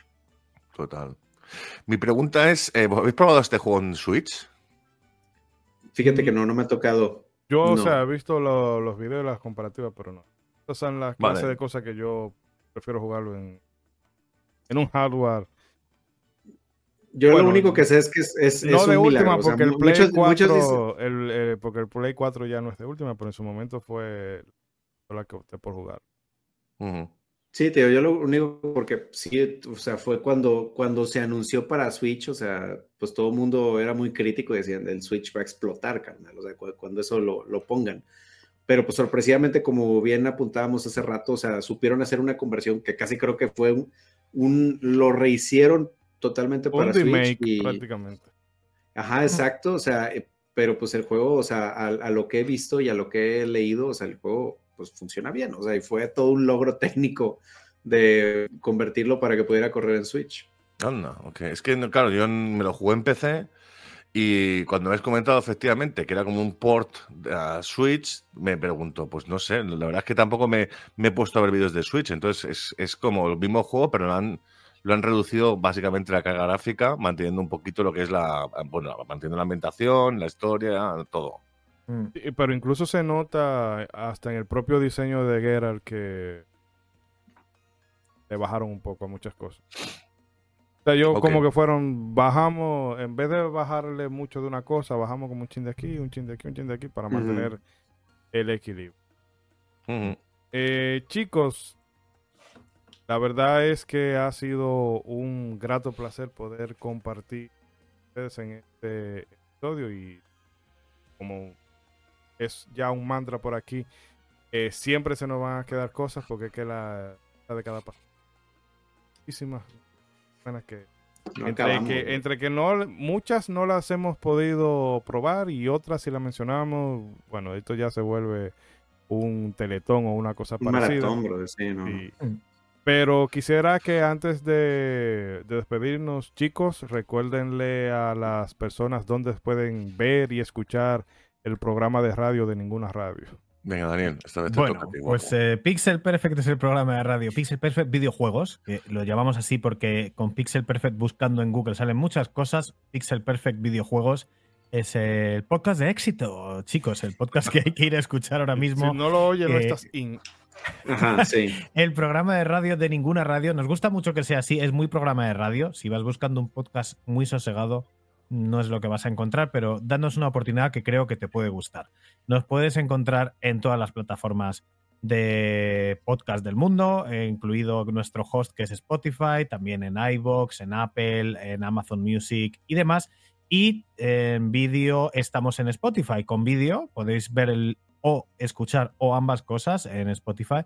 Y también estamos desde hace unos pocos meses en YouTube, en el canal eh, sorprendentemente que se llama Pixel Perfect Videojuegos, donde tenéis pues todos los podcasts, también el podcast, como hemos dicho, eh, para nuestra desgracia, a veces se está extendiendo mucho, entonces vamos recortando ahí para poner por separado noticias, reviews, comentarios especiales. También leemos las, los comentarios de los oyentes que están participando mucho de nuestros Patreons a los que estamos agradecidísimos eternamente. Y yo creo que eso es un poco todo. Además de esto, tenemos un canal de Twitch que se llama eh, El Pixel Pirata. Así, para enredar un poco más, no se llama Pixel Perfect, sino que es el Pixel Pirata que hacemos un poco lo que no cabe en el podcast, que son, bueno, pues directos un poco más relajados con varios colaboradores habituales, seguimiento de eventos en directo, probablemente haremos ahora los GOTI y además ahí hacemos a veces leer comentarios y preguntas y respuestas de lo que nos han preguntado en los comentarios y eh, hacemos muchos sorteitos. De hecho, ahora mismo vamos a sortear un Mortal Kombat 1, eh, que es un juego recién salido, eh, full price, y lo vamos a regalar a uno de nuestros Patreons eh, por sorteo. Y además, pues hemos regalado el Zelda Tears of the Kingdom edición física traído directamente desde Japón con todas las letritas en japonés, con el librito en japonés, con unas postales que te viene todo con la serigra- serigrafía en japonés. Lo hemos regalado a- directamente desde Japón y además que el juego trae todos los idiomas. Entonces, aunque el juego sea japonés, el cartuchito te vale... Os quiero decir que estamos haciendo sorteos chulos. Hemos traído cosas de Japón para regalar y si venís y nos apoyáis, pues mira, os podéis llevar también regalitos. Ay, hay gente, pero- Que a la gente que gane, que a, que a la gente que gane sorteos de que no sea de España, eh, le daremos siempre cosas digitales. Sí, porque, Claves, porque, porque le- porque si no. yo una vez pensé pedir un libro de, bueno, de esas ediciones de, de héroes de papel, uno que me interesaba mucho. Y yo vi el envío dije, ok, está bien. otro. Claro, sí, sí. Es una pena, es una pena. Sí, está cañón. Es una pena. Es muy caro, sí, sí. Eh, no, muchachos, de verdad, eh, primero me disculpo porque el- eh, la idea era hacerlo el mes pasado, pero el mes pasado llegó arrolladísimo. De hecho, Muy este mismo- potente. este mismo mes, entre cosas del trabajo y cosas que queremos ir cerrando de podcast, además, rollos personales. Uno está haciendo aquí de tripas corazón, pero eh, no queríamos que se fuera este 2023 sin poder compartir con ustedes. Me duele que Ronzo no estuviera aquí porque verdad que Ronzo es muy, muy fan de ustedes también. Sí. Pero bueno, la, Pero ese es el, es el cliffhanger. Entonces, sí. por eso Sí, ya tenemos, eh, hay que, tenemos que volvernos a juntar y. Claro, sí, no, no, Otro no. especial. ¿eh? Remake, remaster, un poquito Perfect. más. ahora esta vez es personal. Exacto. Eh, no, algunas palabras que quieran decirle a la gente está por aquí, que bueno, de todo lo que hemos hablado en el episodio de hoy. Bueno, de los oyentes ya lo hemos dicho durante el momento, Dani también ha explicado un poquito lo que es Pixel Perfect Videojuegos. Yo quiero dar palabras también a la, a la gente que ha faltado, ¿no? Especialmente a Ronso, que es un tío que nos ha apoyado también desde el principio con sus comentarios, muy cachondo él. Y yo cada vez que hablo, pienso en Ronso, pienso en Final Fantasy. Menos el 9. No sé por qué. No Sí. sé por qué, pienso en. Y nada, que es una pena efectivamente que no, que no haya podido salir, pero claro, al final, eh, como teníamos octubre bastante limitado el tema de los fines de semana, porque claro, como la diferencia horaria es, es evidente, pues hemos podido conseguir hoy. Es una pena que no haya podido venir. También sé que tenéis una nueva compañera, que es una pena también que no haya podido pasar, pero oye, el fútbol es así. Muchísimas gracias por la invitación. Estoy encantado además de haber compartido este ratito con, con vosotros y de haber hablado y no haber dicho mucho coger ni tortilla. Pero oye, que me lo he pasado muy bien, ha estado, ha estado muy divertido. Me ha gustado mucho escucharles. Pues eso, lo, lo que digo siempre en el podcast, que es otro tipo de. Como al final estamos, hablamos muy idioma, pero estamos separados, pues mira, lo que a ti te gusta del Nier este, pues yo a lo mejor, pues no, pero escuchando tu opinión, digo, coño, pues a lo mejor me da, me da ganas, ¿no? De, de probarlo. De echarlo al backlog. Sí, sí. Para echarlo al backlog, efectivamente. Claro. No, es que Ah, eso bien. realmente, yo lamento mucho la diferencia de, de horas porque eso es eh, a- la mayor barrera que presentamos ahora mismo. De hecho, ya con ustedes yo tengo una diferencia de horas, pero al mismo tiempo eh, tengo una con Trumpetman y es como... Hay triple diferencia horaria en este podcast, señores. Pero no sé, el año que viene, sea que ustedes vengan aquí o le damos allá como si fuera una red, pues hacemos y nada, se hace con más tiempo. Que también hoy ustedes se han anotado un maratón que, caramba, yo no sé si es a base bueno. de. Si es a base de, de Monster o qué. o No, algún de- psicotrópico De que pasión y amor. Porque esto es, llevo agua eh, todo, el- todo el rato, por eso voy tanto al baño. Ojalá fuera vodka, pero no, entonces sí que no, no puedo ni hablar después de tanto. Llevamos, yo ahora mismo llevo aquí un poquito menos de 11 horas sentado. Sí, bueno, yo creo que a ti te van a sacar de la casa. Sí. 6, 6, 12, que, que 11 horas. ¿Qué dices? Si 11 hemos- horas, eh. nos hemos sentado a las 6 de la tarde de España. No, yo me he sentado a las 3. Ah, Ah, bueno, ya. ah, Bueno, yo también y luego descansado, vale, sí. Yo no, venga, yo no 11 he descansado vale. al final. Entonces, pues llevo 11 horas aquí sentado con 10 minutos para comer un sándwich. Eso definitivamente impagable. Lo mejor que cuando vino Iván, que el pobre lo teníamos como un zombie en el programa. Sí, no, no, no. Sí, Él yo he sí bostezado un poco, ¿eh? He bos- He bostezado un poquito. Sí. Eh, Mr. 12, Trumpetman. Pida por esta ocasión. Sí, señor, no, pues primeramente muchísimas gracias a todos los que se conectaron, muchísimas gracias porque le diste clic a ese link donde quiera que te lo hayas encontrado y pues obviamente si tú, tú llegaste hasta este punto del programa, tú eres el verdadero éxito de la década pasada, sí señor, tú lo eres. Olé. Este, y pues obviamente muchísimas gracias a, a mis queridísimos amigos de Pixel Perfect, muchísimas gracias Dani y Nacho por, por eh, aceptar la invitación acá a Modo 7, ya teníamos muchísimas ganas de, de traerlos acá, de, de convivir con ustedes y pues obviamente pues ahí siempre estamos eh, apoyándolos ahí en el podcast, ahí poniéndoles un buen comentario o ahí este saludándolos en Twitch. Entonces, de verdad, muy, muy agradecidos porque nos hayan acompañado y pues obviamente eh, Modo 7 es su casa y esperamos este, volverlos a tener acá muy pronto. Esperamos. Un honor, ¿eh? Mira, la próxima vez, por favor, devuélvame, devuélvame mi oro. ¿Sabes lo que te digo? Que se lo pidas a Inglaterra.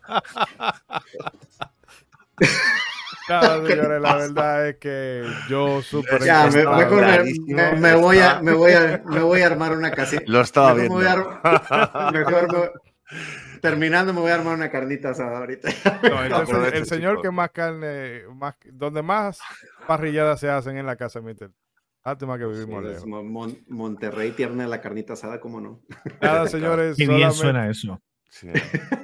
solamente soltarles a los amigos que ven, que nos escuchan, que pasen diferentes eh, canales y redes de los, de Pixel Pod, Pixel Perfect videojuegos. Que, la muletilla, de, o sea, la coletilla de videojuegos todavía no la termino de pero pasen por allá que dejamos los enlaces en pantalla, lo tienen también en la descripción. Yo en el chat en vivo lo, lo voy a poner también para que se sumen que este es un proyecto con muchísima calidad y gente que les digo, el nivel de profesionalismo.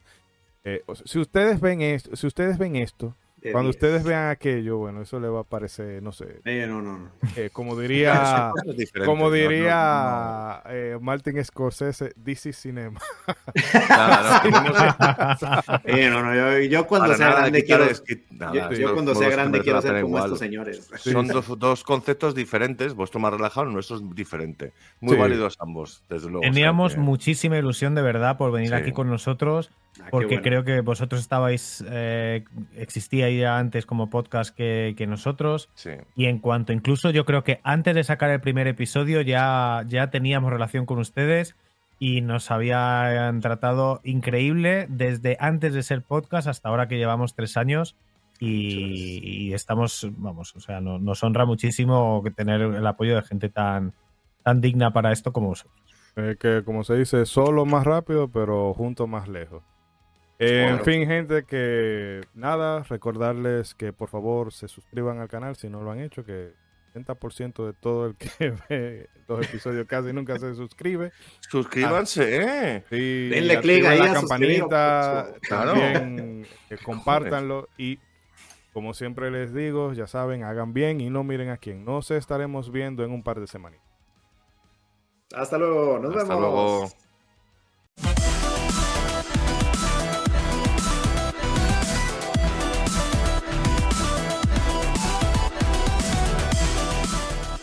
Modo 7 Podcast, un espacio dedicado a lo mejor del videojuego retro y no tan retro.